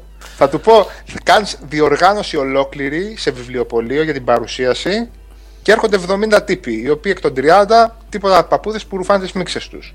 Και τους παίρνει ο ύπνος. Έλα εδώ στο chat να σε ακούσουν 2,5 Ε, ναι, ρε, μέσα φίλε. σε τρεις μέρες Ναι. και να δεις πώς θα το πάρουν το, το βιβλίο. Θα τον πω ρε, ναι, σωστά ρε, τώρα μου ήρθα. Ο Τζον Τι Μπομπ χάζος είναι, κύριε. έβαλε και το link από το βιβλίο; Ναι, στο chat. Τι, Έβαλε και το τι link. παλικαριά είστε όλοι ρε. Είδες; Τσακ πάμε, σφαίρα. Ο Γιάννης ρε. Είδες ρε γνώστες. Ναι. Πάντως έχω δει παιδιά σε μεγάλη αλυσίδα, εντάξει τώρα είπαμε ονόματα δεν λέμε, ε, ηλικιωμένη κυρία σχετικά, να ρωτάει με, ξέρεις, διακαώς ας πούμε να θέλει να μάθει αν έχει κυκλοφορήσει το επόμενο βιβλίο από σειρά Game of Thrones και αν κατά πόσο ας πούμε σχετίζεται και με, και με την τηλεοπτική Ναι, είδες, είδες. σειρά έτσι για να πάει παραπέρα. Αυτή ίσως ξέρω κάποιο γκόντις ή γιο να του έλεγε τι είναι αυτά τα παραμύθια που διαβάζεις ας πούμε ξέρω εγώ. Ποιος ξέρει τώρα, ε, αλλάζουν οι καιροί. Αλλάζουν οι κύριοι, ρε παιδιά. Αλλάζουν οι κύριοι. Ε, Και βέβαια. μπορεί απλά να το είδε από το Skype που το παίζει πλέον τα Δεν επεισόδια μπορεί. κανονικά και να γλυκάθηκε. Εντάξει, Όχι τα απλά Game μπορεί. of Thrones είναι περισσότερο στη ρεαλιστική, ρεαλ, όσο μπορεί να θεωρηθεί αυτό. Έχει και την ίντρικα, έχει και την πολιτική, πώς το λένε, Έχει, έχει και λίγο πορνό. το, το πορνό δεν έχει καθόλου στα βιβλία. Λίγο. Στα, στα βιβλία δεν έχει ούτε, έχει μία περιγραφή σεξουαλικής ε, πράξης. Μία έχει. Εγώ το πρώτο που είχα διαβάσει στο βιβλίο, γιατί τα άλλα δεν, τα... δεν μπορούσα Το να τα σεξ βρω. υπονοείται. Να τα... Δεν μπήκα στη διαδικασία μάλλον να τα βρω. Δεν υπάρχει πουθενά. Όχι, Να- δεν υπάρχει, όχι. Δεν υπάρχει. Υπονοείται Αυτό- βέβαια, έτσι. Αυτό είναι για τηλεοπτικά πράγματα. Εντάξει. Ναι. Γιατί όχι. Τέλος πάντων. Saber's Edge τον ξέρεις εννοείς τον uh, Δημοσθένη ή είδες καταγωγή; Για πες μας. Ναι, τέλος πάντων. Αν θέλετε μια φορά να σας φύγει η περιέργεια, αν έχετε περιέργεια, γιατί μπορεί να με γράφετε και στα τέτοια σας, οπότε χεστήκατε, για το Hobbit δεν υπάρχει κανένας λόγος να ξανασχοληθώ με την τριλογία. Γιατί ρε φίλε, είναι ωραίο Hobbit. video game, γιατί το λες αυτό; Δεν υπάρχει, όπως είπα και στον Γιώργο, γιατί μου άρεσε πάρα πολύ η ατάκα τι κρατάω αυτές όταν τα λέω επιτυχημένα. Δεν μου άρεσαν πολύ τα textures γενικά, αλλά έχει πολύ καλό, li- έχει πολύ καλό φωτισμό και πολύ καλό animation. Γιατί Λοιπόν. δεν είχε ωραίο animation ο Legolas που περπατάει στα... στον αέρα; Παλαισίνα, μπράβο ρε Σέβερς, έτσι. Μπράβο ρε αγόρι μου. Ναι. Spoiler. Πολύ αγαπημένος φίλος ο Δημοσένης. Τι είπες Γιώργο; Δεν είχε ωραίο animation ο Legolas που πηδάει στον αέρα στα, στα βράχια; Καλά, να ρωτήσω τώρα, πέρα από όλα τα άλλα, εντάξει τώρα, ε, παιδιά στην ουσία τώρα να μην μπούμε, πραγματικά δηλαδή όσοι ε, έχουν όσα σχέση έχουν με τις ταινίες και με τα βιβλία και με το σύμπαν του Tolkien και όλο αυτό, δεν νομίζω ότι θα μπουν στη διαδικασία καν να ασχοληθούν άλλο με τις ταινίες με τα Hobbit. Το ότι ας πούμε εμφανίζεται ένας, πρα, ένας τούμπανο φουσκωμένος Λέγκολας, ο οποίος ε, 50 χρόνια μετά είναι ένα δύνατο παλικαράκι που καμία σχέση δεν έχει με αυτό το animation που εμφανίζεται. Δεν έκανε σε Δηλαδή- κανένα εντύπωση. Δηλαδή, γιατί ρε παιδί μου, ρε παιδί μου, αυτή η ανακολουθία; δεν, το, δεν το καταλαβαίνω. Ε, ρε. τι να κάνω, Αυτό τον που έλεγα τον φουσκώσω. Γιώργο, το ότι 50 χρόνια πριν τον άρχοντα των δαχτυλιδιών εμφανίζονται κάτι μεταλλαγμένα όρκ να πούμε που είναι 6 φορές η στρατιά της Μόρια και άλλες 8 φορές η στρατιά της Μόρτορ. Λοιπόν, και όταν πάμε στον πρώτο άρχοντα των δαχτυλιδιών, στη Μόρια εμφανίζονται κάτι, κάτι όρκ σαν να είναι μίξες. Δηλαδή, αυτό πώς εξηγείται, δηλαδή, πώς θέλει να το εξηγήσει ο άλλος; Νίξες. Κοίτα, Σάβα, αυτό που Δεν λες είχαν για τα όρκα πολύ. έχεις δίκιο. Δεν είχαν καλό φαγητό. Έχεις δίκιο, αλλά για το Legolas, τι να κάνουν τον άνθρωπο, αφού αυτός ο... ήταν ο ηθοποιός, θα τον ξεφουσκώσουν για να παίξει την ταινία. Ε, δεν, δεν το, αυτό είναι φουσκωμένο που τον έχουν έτσι όπως τον έχουν σαν, δια- σαν, σαν τέτοιο από το Star Trek, σαν, το- σαν εξωγήινο από το Babylon 5 είναι να πούμε. Ε, Δημήτρη, να σου πω κάτι. Να σου πω κάτι. Υπάρχουν, υπάρχουν ηθοποιοί οι οποίοι έχουν χάσει 50 κιλά για να μπουν μέσα σε ένα ρόλο. Όταν χρειαστηκε. Ε, προφανώς έχουν, επειδή ή είναι έχουν πρώτης πάρει 30 κλάσης κιλά. ο- Ή έχουν πάρει 30 κιλά για να μπουν σε ένα ρόλο. Δεν καταλαβαίνω γιατί θα μπορούσε μια χαρά ο κύριος Ορλάντο Μπλουμ να δυνατήσει και να είναι πιο κοντά σε αυτό που ήταν στο, στο 2000. Εντάξει, εγώ δεν λέω να ξαναγυρίσει νε- νέο Μπορεί να αυτό. μην το δέχτηκε. Μου το δέχτηκε. Τέλος Ναι, πάντων. δεν ξέρω. Να μην το Παιδιά, δέχομαι. έχουν Τώρα. αλλάξει χρώμα και τα μάτια του έτσι. Δεν Ναι, είναι μόνο έτσι του. ναι ρε παιδί μου, σαν α, converted είναι να πούμε. Ε, το άλλο μου πολύ βασικό πρόβλημα, πέρα από όλα τα υπόλοιπα τώρα, εντάξει, τώρα λεπτομέρειες, ότι... Client τώρα, εντάξει, δεν υπάρχει λόγος. Το βασικό πρόβλημα είναι ότι οτιδήποτε βγαίνει από τα όρια του βιβλίου σαν plot, σαν πλοκή της ιστορίας δηλαδή, και πηγαίνει σε καθαρό σενάριο το οποίο κάθονται και γράφουν τρεις άνθρωποι, τέσσερις, είναι ένα σκουπίδι.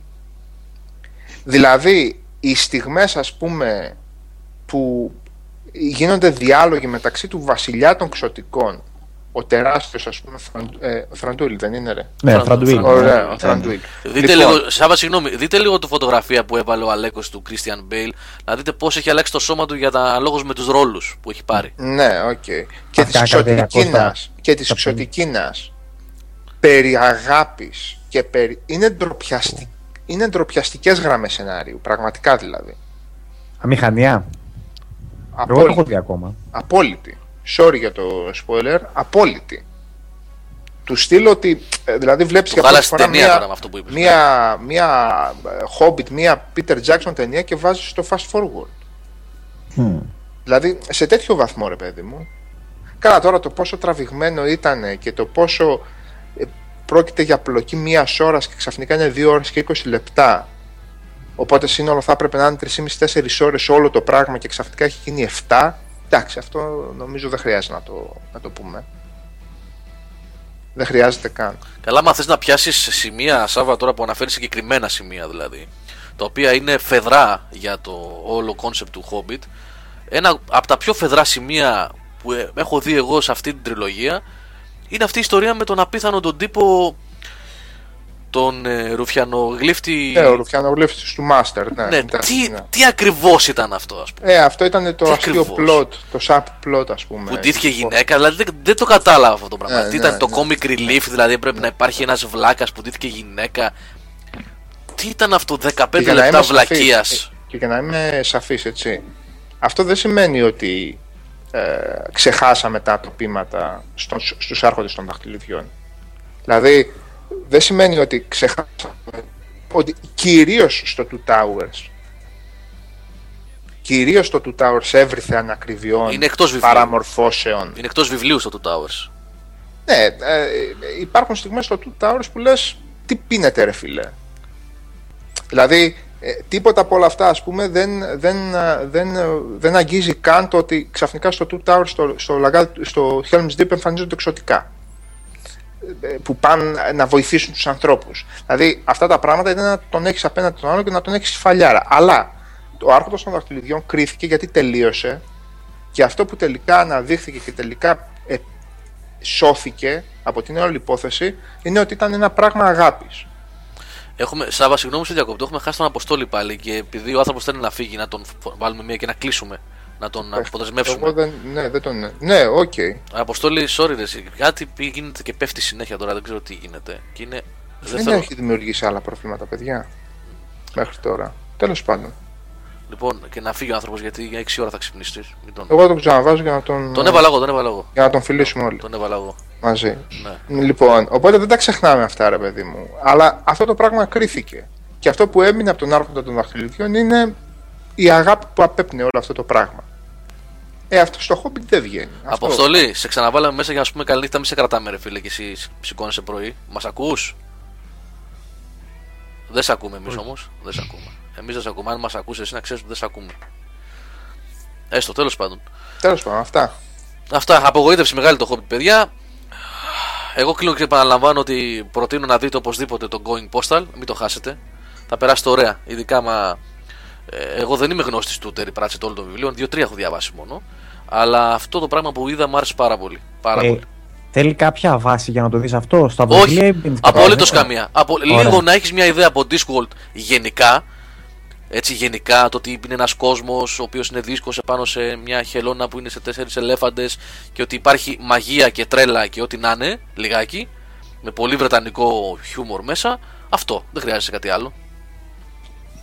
Λίγο να αναφέρω αυτό το, γιατί το, το, το ανέφερε πολλές φορές ο Παλικάρη, ο 2212, αν μας γράψει και ποιος είσαι. Ε, υπάρχει όντως βιβλίο για το σαν prequel του Human Revolution του Deus Ex και όντως είναι πάρα πολύ καλό γιατί το είχα διαβάσει πέρυσι την Άνοιξη πριν από κάνα χρόνο, το καλοκαίρι, δεν μπορώ να θυμηθώ, να πω την αλήθεια και πραγματικά αξίζει. Το έχω κατεβασμένο εδώ και αρκετό καιρό. Λοιπόν, πραγματικά είναι πολύ καλή και μπράβο για την πρόταση. Είναι πολύ ωραία γραμμένο, cyberpunk, καθαρό cyberpunk. Πολύ καλά γραμμένο. Είναι γραμμένο από τα παιδιά της- τον ίδιο που έχει κάνει το παιχνίδι, Σάβα; Δεν θυμάμαι. Δεν θυμάμαι τις σχέσεις ακριβώς. Ναι. Μάλιστα. Για το American Sniper γράφουν όλοι στο chat. Ε, θα το δούμε κάποια στιγμή, θα το σχολιάσουμε και αυτό, παιδιά. Έχω ακούσει ότι είναι ταινιάρα. Θα το δούμε, το δούμε και αυτό. Λοιπόν, ε, κλείνουμε. Πάμε για φαγητό και ύπνο και ταινιούλα. Ε, και ξεκούραση. Καληνύχτα. Λοιπόν, Καληνύχτα. καληνύχτα. Έτσι, για να, για να μην φύγουμε τελείως ε, έτσι ξερά από τον Πέσαμε. αέρα. Καληνύχτα, παιδιά. Έπεσε λίγο το Skype. Στο δευτερόλεπτο, έτσι, στο καληνύχτα. Λοιπόν, καλό βράδυ. Έτσι, Ευχαριστούμε για την super. παρέα. Τα λέμε. Bye. Καληνύχτα, καληνύχτα. Καλό βράδυ. Πάει, παιδες, γεια.